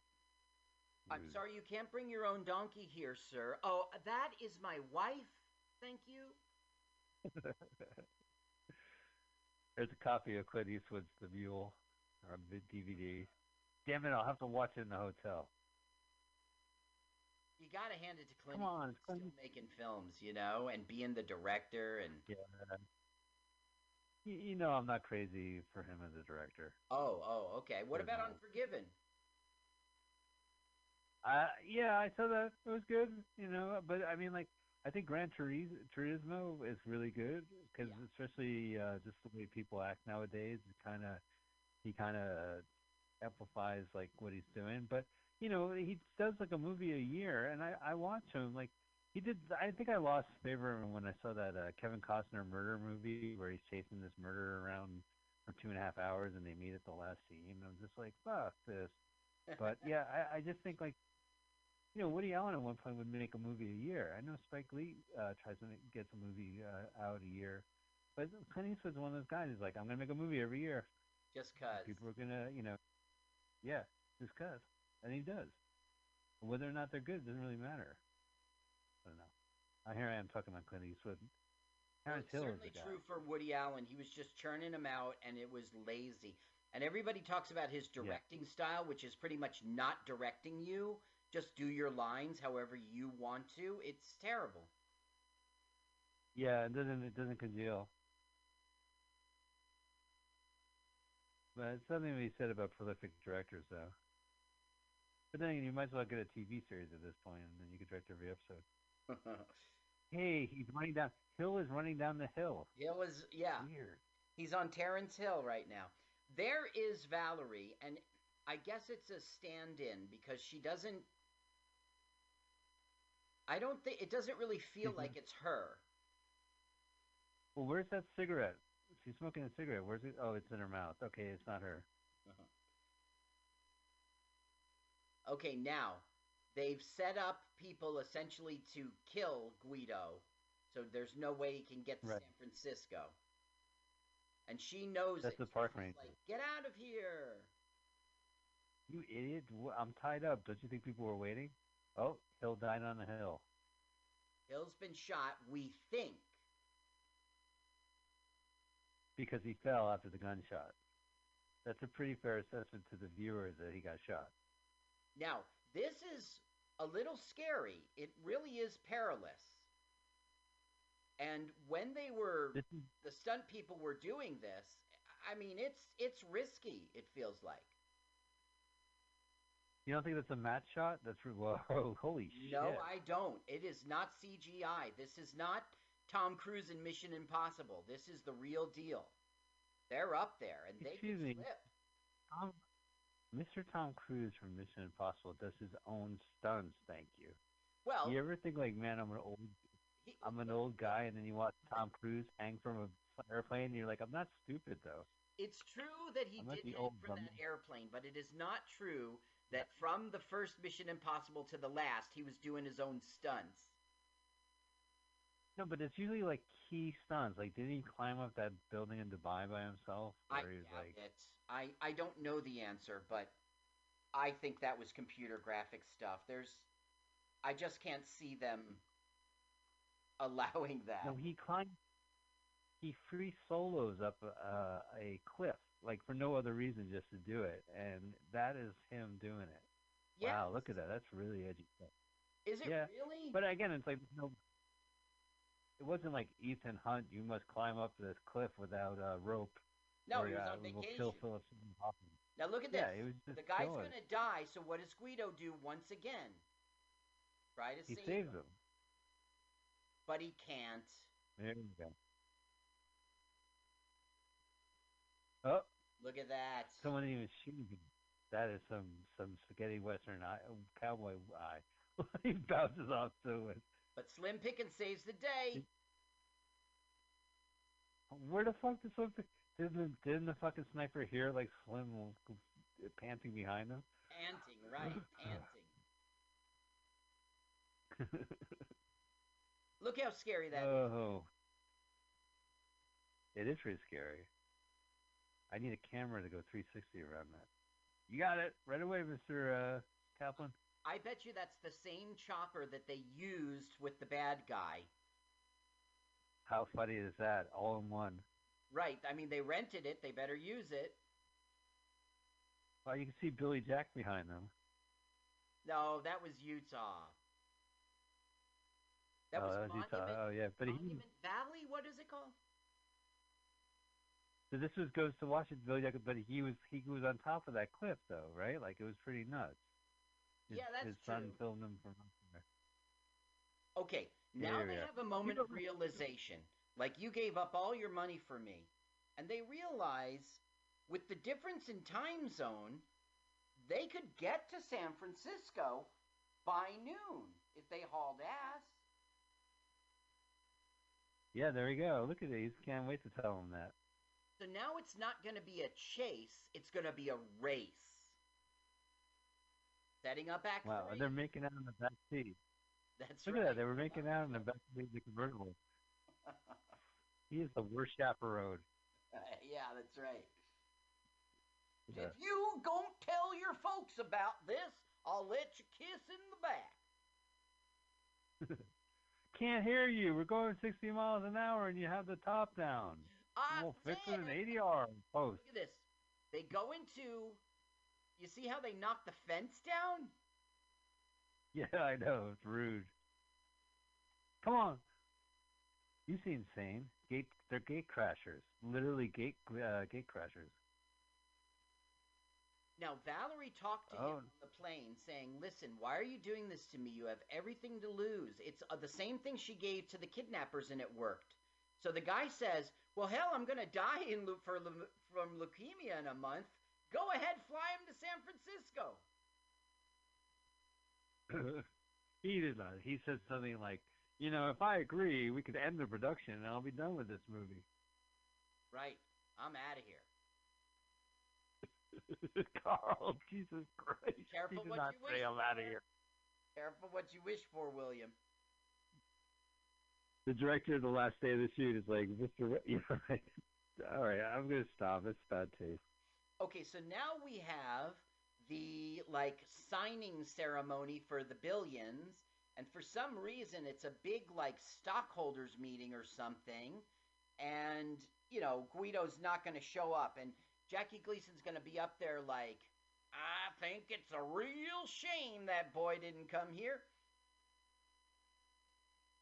It's so crazy with that Falcon logo. Like the one that killed their founder is now behind them. Right, exactly. That's what I was. You can still see the blood this film. speak. Now They could at least wipe the blood off We're going to see Alcatraz. We're going to see San Francisco. Yeah. Uh, this is uh oh we're approaching SFO. Oh I guess we missed it. Where are they gonna land? So where are they gonna fucking land? on Alcatraz. Okay, Mike, you just asked a great question. Where are they going to land? So they're not. Right. He's going to parachute. Oh right, we saw that in the movie trailer last week. They showed that in the trailer. Here's the wife. Oh wow. See, I'm telling you, he's like, look at steady yourself. Look in my eyes. Well, the thing is, he kno- we know he was stone cold sober that day. That's right, because his wife was on set. That's So right. when they looked at San Francisco, they still had the Embarcadero Freeway on the overhead. That got completely destroyed in the '87 earthquake. Uh huh. Ten years. Well, it got it, it got yeah. So they they tore it down because of the earthquake, but Well, uh, it was still around a for big Mr. deal about stuff like that. Uh, like for instance, he's going to get this on this cable car on Presidio Avenue, and by '76 yeah, that was think I remember gone. And there's a cable car Yeah. company called RR Company, Cable RR or something, and they were out of business, and their sign is on the trolley. I don't know. Do we care? Uh, kind of. I mean, like it's they talk about the movie uh, uh, Vertigo, and they said the part of Vertigo that makes it so effective is that for a movie where everything's dreamlike, all the locations in San Francisco don't exist. So it's like seeing an alternative world. I, So you know when you see, so when you watch your city or your town in these movies, what you're seeing is an image that once was, never is, but is now existing in this film. right. You know, like this, there's no Salesforce building in that in that view. That's crazy. They shot a guy out like that. Yeah, yeah. I'm applauding. The sooner we get this done, the better. Well, he's doing all these financial talks like the strong survive, and they're all clapping. Well, he's right at the Embarcadero. He's really close to 555 California. So God, he look takes at this it. guy's bike and he's like, I will pay you back tenfold. Okay, sounds good. Yeah, It's fascinating. Can't outpace a runner on your bicycle. he's like, which way to the building Yeah. of Jackie Gleason? That way. Henry Winkler, which way? They're in Nob Hill. Yep, there we go. That's where the cable car usually intersects around there. Oh yeah, the crazy stairs get you up up the hill. Whoa! Hill jumping hill. He better pay that kid back for his bike. Wipe out. Litter. Oh, this is uh this is in Hayes Valley. I'm gonna be one of those assholes. That mural is elsewhere. That's cool as See? elsewhere. Yep. Yeah, sense. yeah. But I I think it's the same mural. They haven't changed it. They fooled me because I'm not from San Francisco. I had a joke about murals, Carl. I, yeah, right. You didn't know where uh, they always have historical figures and then the muralist friends. You're like, oh, well, there's uh, Albert Einstein. There's uh, uh, Martin Luther King. There's Tony from the paint shop. Yeah, there's uh, there's the cable car that doesn't exist. Yeah, well, at least it's a real cable car. They didn't do a fake one. Yeah, that's the best part. You see the reflection in the windows. Hey, I'm reading a newspaper. Well, no, Now he be like- the guy goes, it costs a quarter to ride this trolley, and he goes, I am Mr. Billion, and they fi- they say he is, and they cheer him on, and they're all gonna run into the place with them. Wow, that's really like firing. The cli- the clock is ticking towards noon.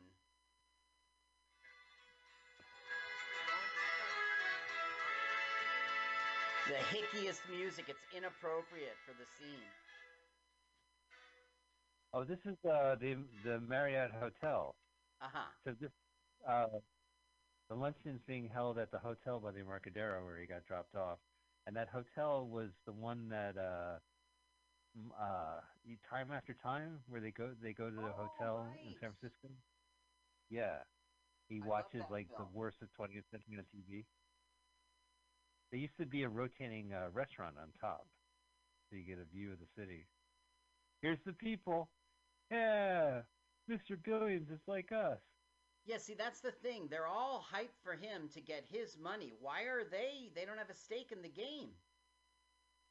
Yeah, but they all have uh, houses there. They're gonna flip 20 years from now and be rich. So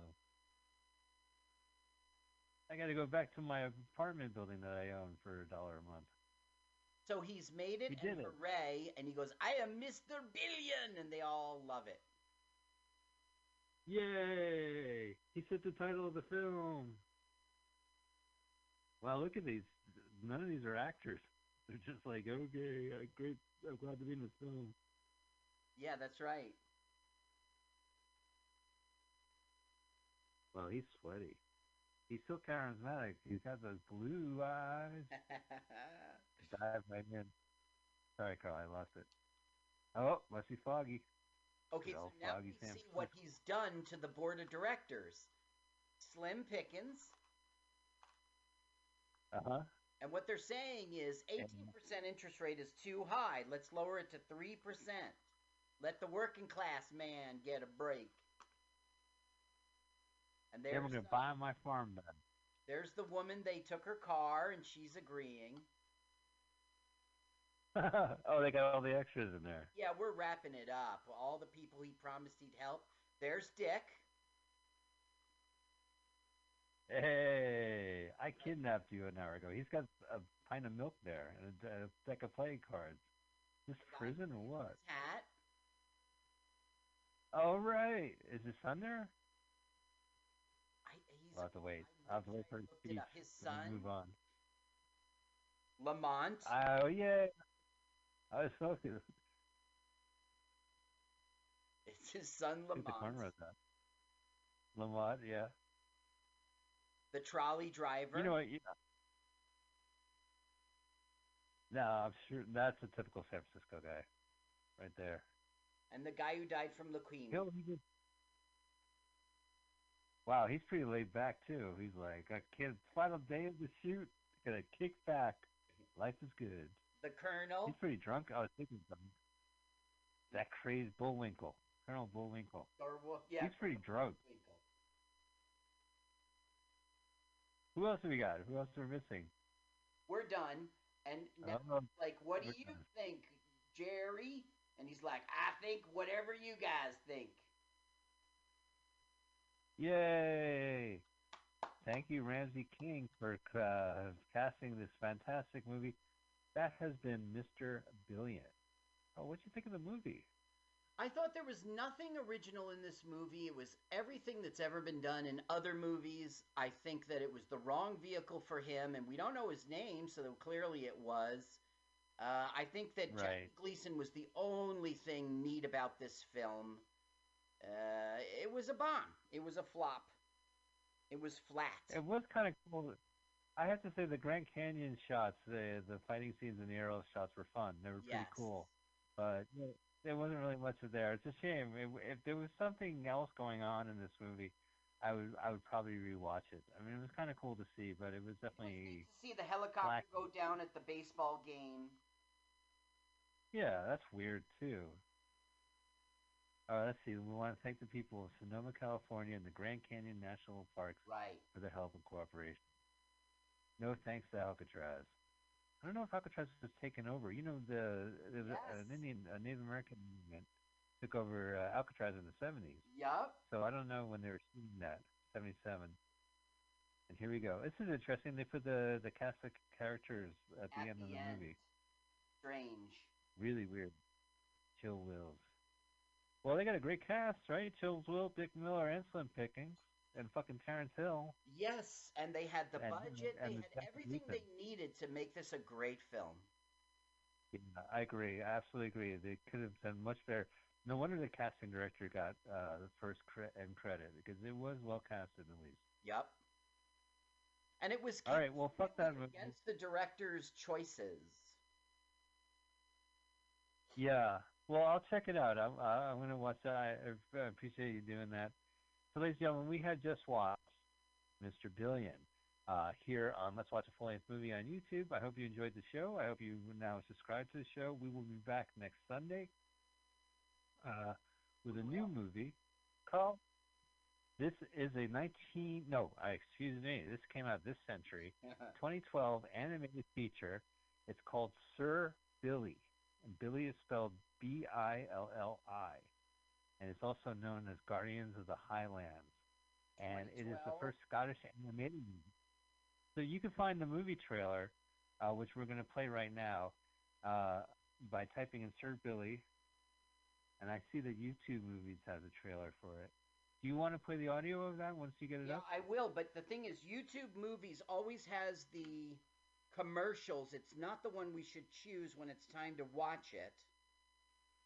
Well, how about if we yell? Okay, so we have Pinnacle Film Sales, which probably owns it. Why don't we go do that one instead? Okay.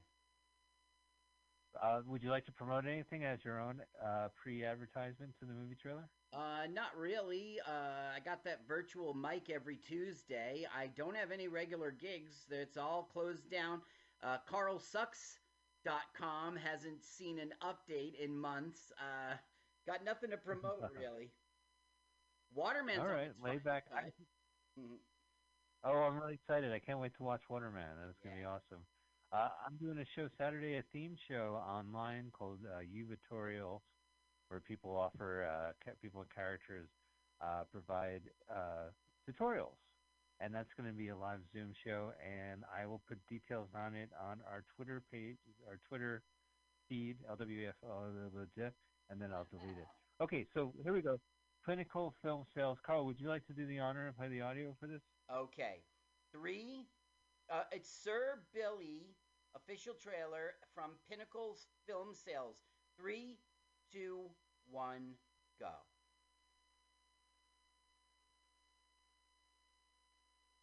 Glasno Vision. Glasno Animations. The first time they did an animated movie. Coast of Scotland. In the deepest, darkest highlands, How can Highland be deep? where evil lurks. It's a, a reverse deep. Because it's a highland. Yeah, it's the lowlands.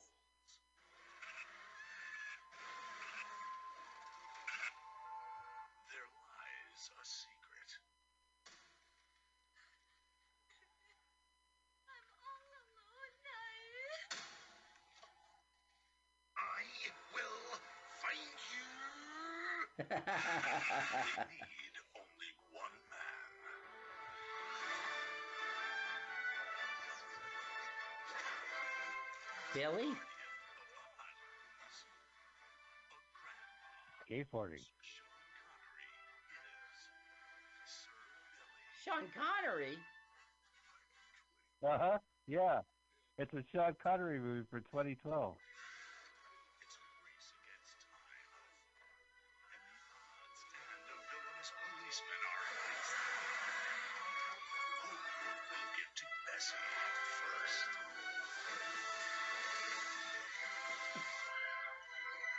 I'm sorry, but did you see that that racing car had a number 69 on it?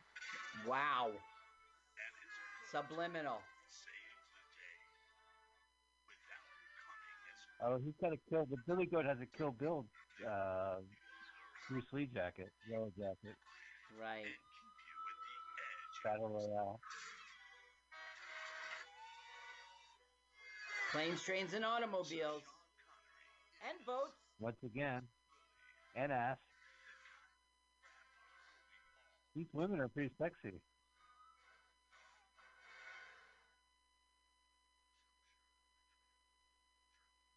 Ooh, he wears a red cap. And Make America great again. The, the um, the the hat stand, a la James Bond. Right. Well, you know, James Bond was very classy when he took his baseball cap off. He always threw the hat rack. Well, ladies and gentlemen, that is the movie for next week, Sir Billi. That's Billy with an I. It is Sean Connery's probably last film, and it's the first animated film for Glasso. Uh, it's also known as Guardians of the Highlands. And Carl, it's only like 72 minutes long, so Okay. uh, it'll be a quick one this week. So uh, as we rest up, I hope you guys are doing well and safe and sane. We appreciate you listening to us. We of course appreciate Pam Benjamin, uh, manager of the station, for making the magic happen and keeping the lights on. And uh, Carl, thank you so much. Audience, thank you so much. That was a great episode. May we never watch that movie again.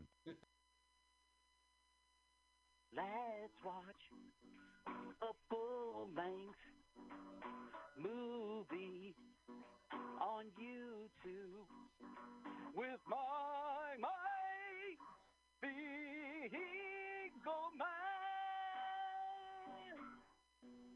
Hi, I'm Mike. I'm Carl's friend.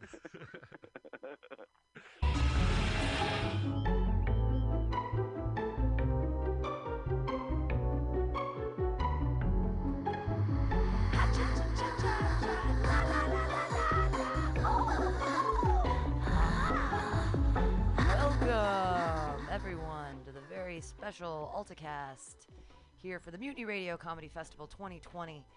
A I am very joined. special episode. Very special episode. I'm joined by Latoya, my co-host, as always. Here it is high noon. Yep. I'm joined by out of San Diego, Maggie O'Neill. Hi, thanks for having me. Hi, so excited for you to be here, and Jeremy Demery. Yeah, thanks for having me here. Yeah, out of I don't remember where you're from. Cleveland. Cleveland. All right, Ohio. Cleveland. We've Got got a Midwesterner. Not to be confused with Drew Carey. Cleveland, San Diego, and uh, Latoya is originally from Missouri. Missouri. Yeah. I claim Chicago though more. Yeah, claim Chicago. Uh, I'm, I've never left. I've never left uh, San Fran- or never left San Francisco. I've never left California. I did live in San Diego for 12 years. Oh, what part? Yeah. Um. Well, my ex-husband and I, uh, we owned a house for a while in Vista. I taught in Ooh, Oceanside. Wow. But then we moved down to Clairemont Mesa, and we lived on Tecolote Canyon. We had a house down there. So oh, pretty. Dogs. It was really Yeah. lovely. Yeah. I love Do the you area. miss it down there? Do I miss it? I really liked the weather in San Diego. I did not like the Republican land. I didn't like the soul Yeah, you were up in the wasteland. vistas, like in the heart, beating heart of conservatism in Yeah. California. It's all like uh, defense contractor, like The business owners. the thing about when us Midwest Midwesterners say that we're moving to California, we mean San Diego because that's where conservative Midwesterners go to die. oh, good. No, no joke. No, yeah, like when I, I know people like, oh, we're moving to San Diego. I'm like, yeah, I bet your ass is. The soul-sucking It wasteland was- of Lexus. It was like quite the contrast because I used to like be a volunteer coordinator in Bernie Sanders 2016, and then I immediately started working at this really high end, like uh, historic hotel in La Jolla, and I'm like, ooh, it's, it's different. It's a different crowd. It's it was tough, but uh, yeah, California it contains multitudes. It's got a really nice theater community down in San Diego Yeah, too. yeah. I really like. Absolutely. Uh, Sledgehammer, are they still around? Um, no, I'm not familiar. I'm like mostly familiar with like Finest City Improv is like one of the places I go to a lot Gotcha. for um, different sketch classes, and that's one of the things I'm enrolled in right now. But I, really, really like it. So Whoa. You're doing improv? yeah, yeah, I do a lot Oh. of improv. I, I, it's kind of like a balancing act between like doing stand up and doing improv. That's awesome. I come from the world both. of improv, so that's oh why yeah, I'm Chicago. like, Did yeah. you uh, do some stuff up there? I did. Uh, I studied at Second City and then worked there, not on stage. Uh, I wish I could say that. Behind and the then did, curtain. Yeah, you know, I was uh, bartending and cocktailing because that was my idea of getting getting that connected was your with foot people. in the door. Yeah, and then worked at the Annoyance. I didn't start doing stand up until here at Mutiny Radio, Oh, which cool. it is very wise for you to do both Yeah. because coming from the world of improv, stand up, you're like naked. You're like Mm, you have no mhm. one else to fall back Yeah. on but yourself. Yeah, yeah, yeah. it's there's- only you that fails, oh, no yeah. one else. Yeah. I mean, and then on Friday I'm doing the underwear comedy, so I, I pretty much will be naked on stage. Yeah. That's what I'm talking about. yeah. Yeah. I'm- So I had a, I had a, I had to drop Yeah. out on that show, so I might, uh, might do a little guest, little, Little underwear nip stuff. slip. Well, I have this really great um, my buddy Under works with leather, and he made this really great bra thing. That's not a bra. It's like leather uh, pasties, but they're attached with. Um, chains and then it's like a weird little belt thing sounds it's hot. anyways it's really it's it's it's cute really funny. Like you closed Yeah. your eyes I to was like, mime that. to- so good for radio. The, kid, the kids yesterday made us do the Instagram live, and I was like, The "What? The kids? kids? The well, kids. that's what I call the comedians under 30. Okay. The I- kids that hang out. I'm for it, yeah. they were like, "Let's Instagram it." I'm like, "It's radio. Yeah. They can listen." No, you "Oh, wanna No, it has to be live, otherwise it's not real. it's not real. I mean, God bless those kids. Is, They- is Bernie um, doing Instagram lives? Can I? I mean, I, he, He must does be, Instagram. right? Yeah. See, Bernie's he doing a better job than you. B- Yeah, Bernie's more with the kids. Hey, the the we all- 77 we year all have man. our strengths, you know. I'm just not familiar with this TikTok bullshit. Right. No. What is this? doing it. It's Stop like it. Musically. It's like kids who are like 12 and 13 could tell you all about Music- it. Yeah. Yeah, A- April. April's a big April's TikToker. April's a big TikToker. Oh yes. She she play. I mean, I if it's what the What- kids want. ex- I don't know kids what is they it. want. Okay, the best way I can explain it is there's two sides to it. First, you have the 12 and the 13 year old kid, 13 year old kids who are doing like. Do you remember when we used to stand in the mirror with a brush, a hairbrush in our hand, and sing along to the radio? Right. That's what they're doing. They're just doing it into their phone and for each other to judge each other. Uh, the other side of it, there's kind of a comedy side of it where people are trying to make funny videos, do stories. I actually follow two guys who've become like dude bro friends. Like it's almost like a soap opera watching these two guys who- ha- who've become. Uh, what is it, Beer Bong John and Iron Sanctuary. Like, yeah, like I'm, I'm following these two because I just want to see how their relationship progresses, you know. And Yeah. yeah, it's um, and I do, I do comedy bits, and sometimes I put up some of my stand up on there. What's and your get- What's your handle? uh, at April Gallaty, A P R I L G A L L A T Y. And yeah, just Cute. think I'll I'm- check it out. It's not like Vine or anything with like. It's It's, kinda like Vine, exactly I like think. Vine, except you Aw, can go shit. up to a minute. There's some pretty funny ones. Uh-huh. There's some pretty good Oh, stuff. on dude, there. I'm like, just overwhelmed. Yeah. I'm There's- starting to it sound like an old bitch because I'm yes, I do the I sometimes do the Facebook and I definitely do the IG. And then when um what's the other one that I really despise? The um, Twitter. not Twitter, not Twitter. Snapchat. I still don't know how to work it. I just deleted my app. It's Snapchat is for dick pics. That's the only reason that it was created. That's what chat Would it roulette last? was. Jeremy, you See, wanna weigh in on that? I'm myself. not on Snapchat. It's so it's Yeah, I'm not it's- either. it- when you have a thing that exists for 10 seconds and then it disappears, what else could that possibly be used for? It's 100% dick pics. Isn't it? You send it and then it disappears in 10 seconds. It's I've like- never gotten a dick pic. I, I haven't either because I I, don't have a smartphone. I've avoided that whole Lucky thing. girl. I would I I I feel like I've been left out because I've never gotten a dick pic. Hey, gentlemen out there, me and Pam have never gotten dick pics before. You know, you know. uh, I'm, I, Uh, I, so there's this meteorologist in Cleveland named Dick Goddard. So I would send people photos of me next to Dick Goddard. So I just send that with a call it It's my a dick, dick pic. That's Yes. hilarious. Dick pic. That's, That's clever. Pam, I will send you a dick pic as soon as I get back to my phone. Thank You're gonna love this. Okay, great. But I am a total pervert in every other aspect of my life. glad I'm sitting next to you. Great. Yeah. I don't want to send a bad one. It's You're all gonna be- about lighting. You're gonna be judged. I- right. I wanted to. s- I wanted to have a.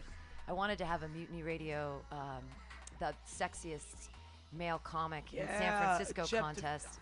And I, wa- objectify. I objectify, but I don't think I want to do it with dick pics. I, I think, think I want to do it with actual I had an comedy. idea to do like my high school used to do. It, we called it Mr. Gresham, and it was like it was a pageant, and it was so great. We they had like tuxedos. They had a swim. I don't actually I don't remember if they had a swimsuit edition. That'd have been awesome. but like a for high talent. Oh yeah, it was like Miss America, but we called it Mr. Gresham, and it was it was pretty great. Pretty great theater, if I am saying so myself. So I'd love to do an adult version of that. That would be fun. Right? I figured like it would be fun to objectify men, and wouldn't it be a great? I could make I could make a calendar after, which would be great. Mm. Oh yeah, And fundraising. and sexy is a spectrum, so it's the sexiest male comic. Absolutely. And I would want people to vote, and I think it would be a great credit for people if they could be Oh. like, "I'm the seventh sexiest You should male comic in San I'm Francisco." Mr. June. It's the Equinox Gym on a Sunday oh, afternoon, and then they all ride up to the punch together. I mean, I guess if, It if, you, already if anyone wants to be on another mic, that one at the top up there has, up on stage, it has a long cord. You can drag it in if you want. Well, you could just drag. It's long enough that you It's can drag long it. where you can drag You it. can- It's there very you go, long. there you go. might be one. into the calendar, That's so. like the Hey, objectifying men thing is like an, a great idea that would more than likely blow up in your face if you're like. 'Cause I think guys would actually get into it. Oh, yeah. To a point of like Oh, yeah. being really creepy again. You know, come full circle. I that's that was the whole idea anyway. It was I just want dudes. I would. I- I would hope dudes would vote too. I think everyone should vote, but I, I, women have every. Everyone's been objectified for so. Women have been objectified for so It's so your long. turn. I really And- think sexual harassment going like female to male is really. I know it's not appropriate, but I think it's, It's so funny. I think it's Oh, so you, you- like, no, no. Is it? As a male, you should do it. We'd enjoy it. Please. Exactly. And that's what they've That's- told me. Yeah. Like I've so I've had to ask for consent from my. I'm learning, you know. So That's I'm good, Pam. Well, I'm That's- 45. you're adjusting. Well, but it, w- when I used to go, okay, so I knew when we'd leave San Diego and drive up to Koreatown in LA to go to a hip hop club in 1996 or 7, I knew when I went there that there were going to be people that were going to rub up against me with their weird hard dicks at weird parts of my body. They're not going to look me in the face Right. first. I'm going to try to kind of dance with my friends, but this is what's happening. I know what I'm getting into. Yeah. And so, yeah, when a guy doesn't go like, "Do I have consent to rub my dick against you as I dance with you on this hip hop floor?"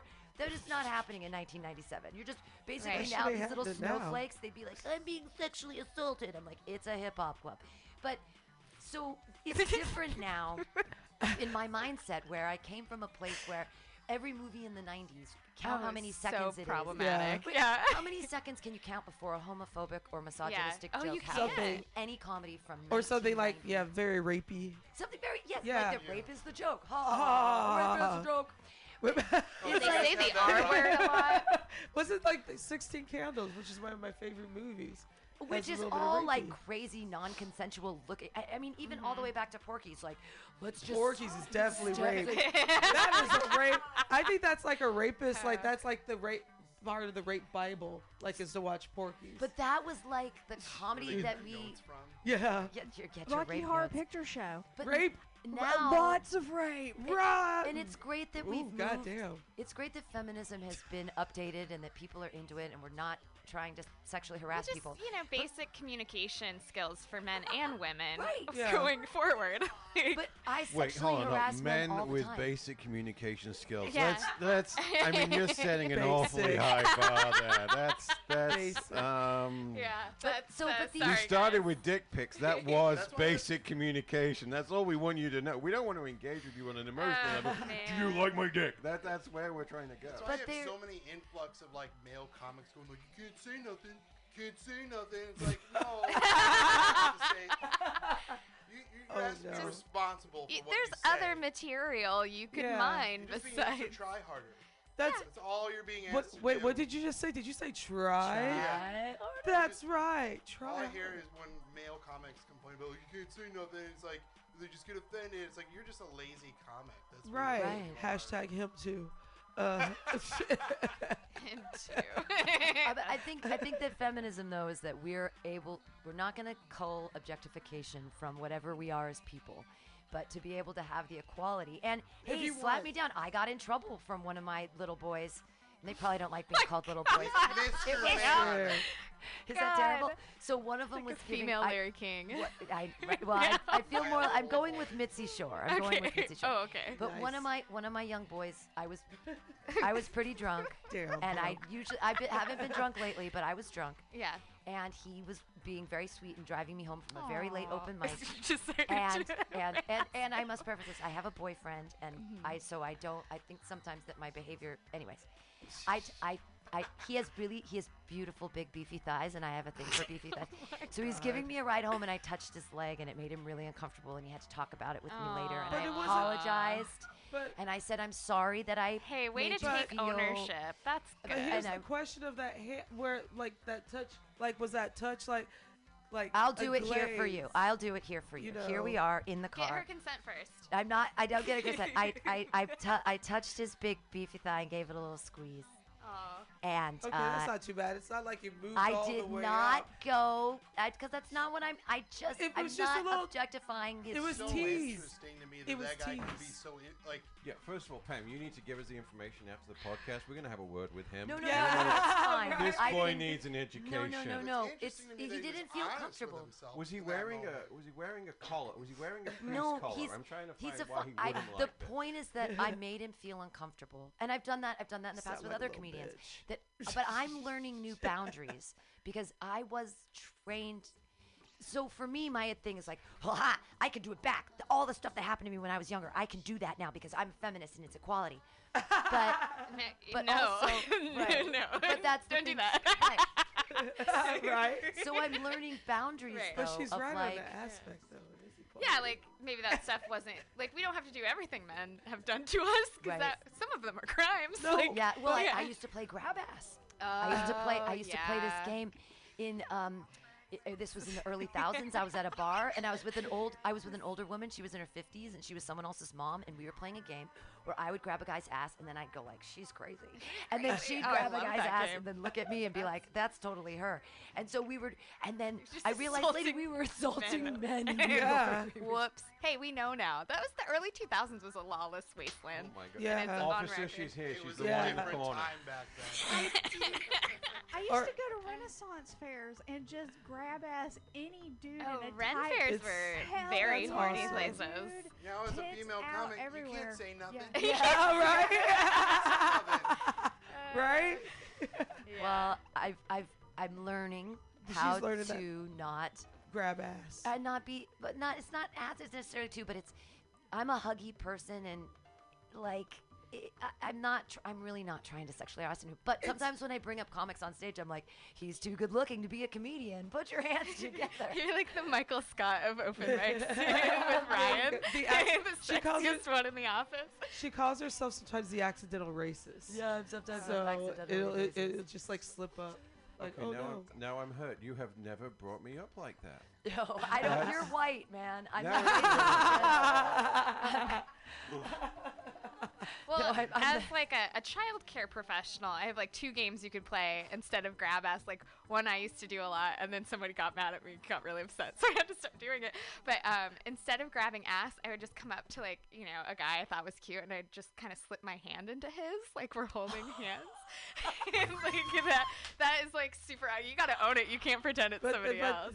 Um, That's like creepy, but I kind of like it. yeah, it's like very innocent. It's and also, innocent, like, creepy. i Next. love it Yeah. um, so maybe try that. That's always fun. Um, and then also, as a child care professional, we do like A-frame hugs. So you can't, so no groin touching for hugs. okay Just uh, some okay sex positive uh, so it's guidelines a upper going forward. body Yeah, you got it. A-frame. Improv of sex. Right. Yes. It's yes, yes, and. yes, and. Yes, and Exactly. Yes, Two two big guys like us. That's all we're gonna do. we're not gonna get. Nothing's gonna Or touch. I'm just the happy Side to be a hugs. of the Side hugs are good. Side you In can the hugs. still. South, that's called leaving room for Jesus. Jesus. Leaving When room for yeah. Jesus. Jesus, I can get on board with with that. that. I can get on board with leaving room for. Jesus. That's your territory. But for for me, I mean, I'll, I've I've been kind of doubling down on the like. I have an entourage of hot male comedians. like, I'm like, I'm Mitzi Shore had the right idea. I think.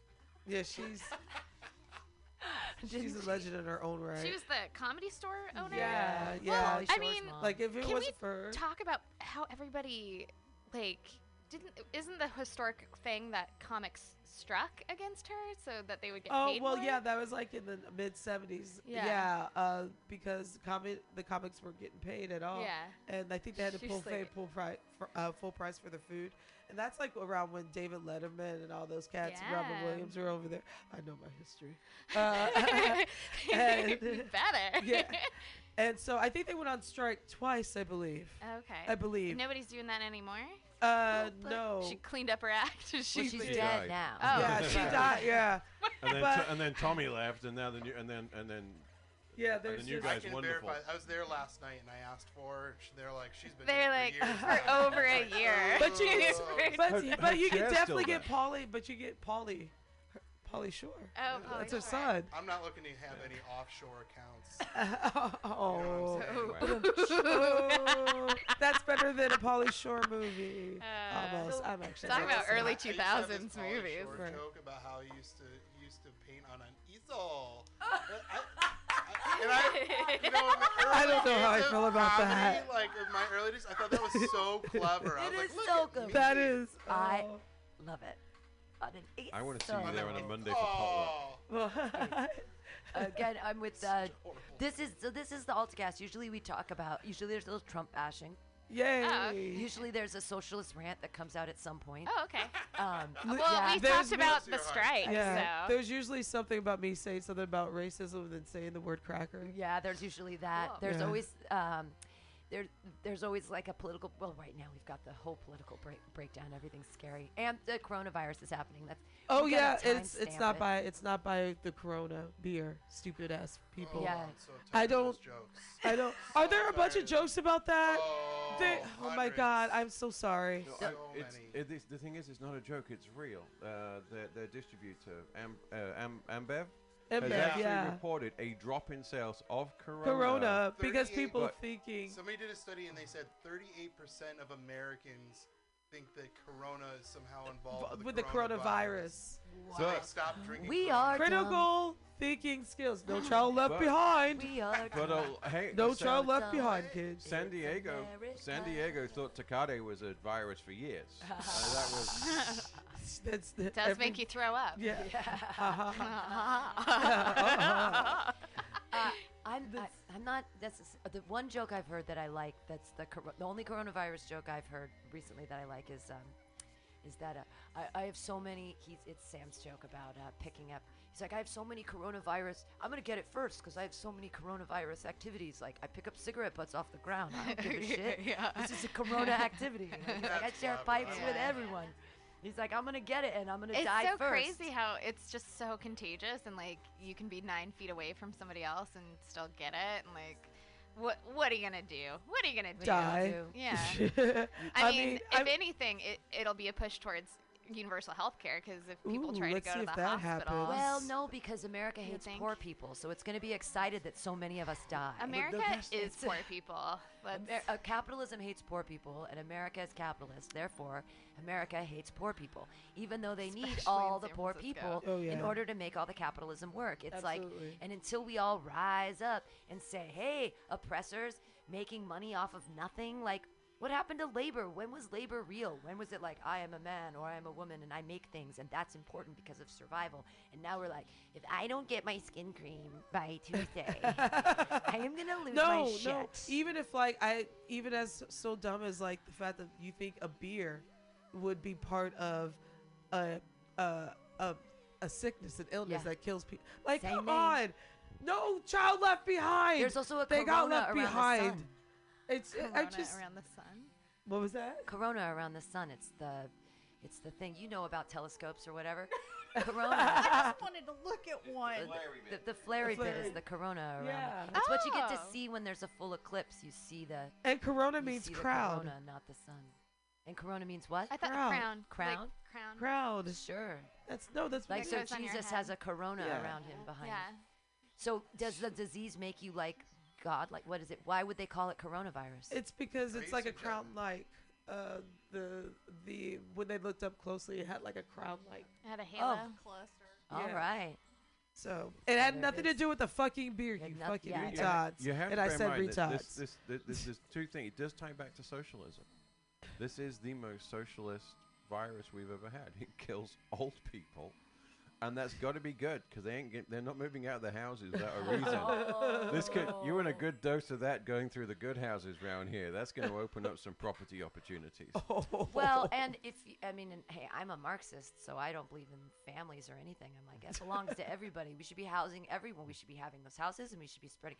This makes me. S- insane that I there's so many Whitfield, questionably housed people in San Francisco when there's so much place to house people. Mhm. Yeah.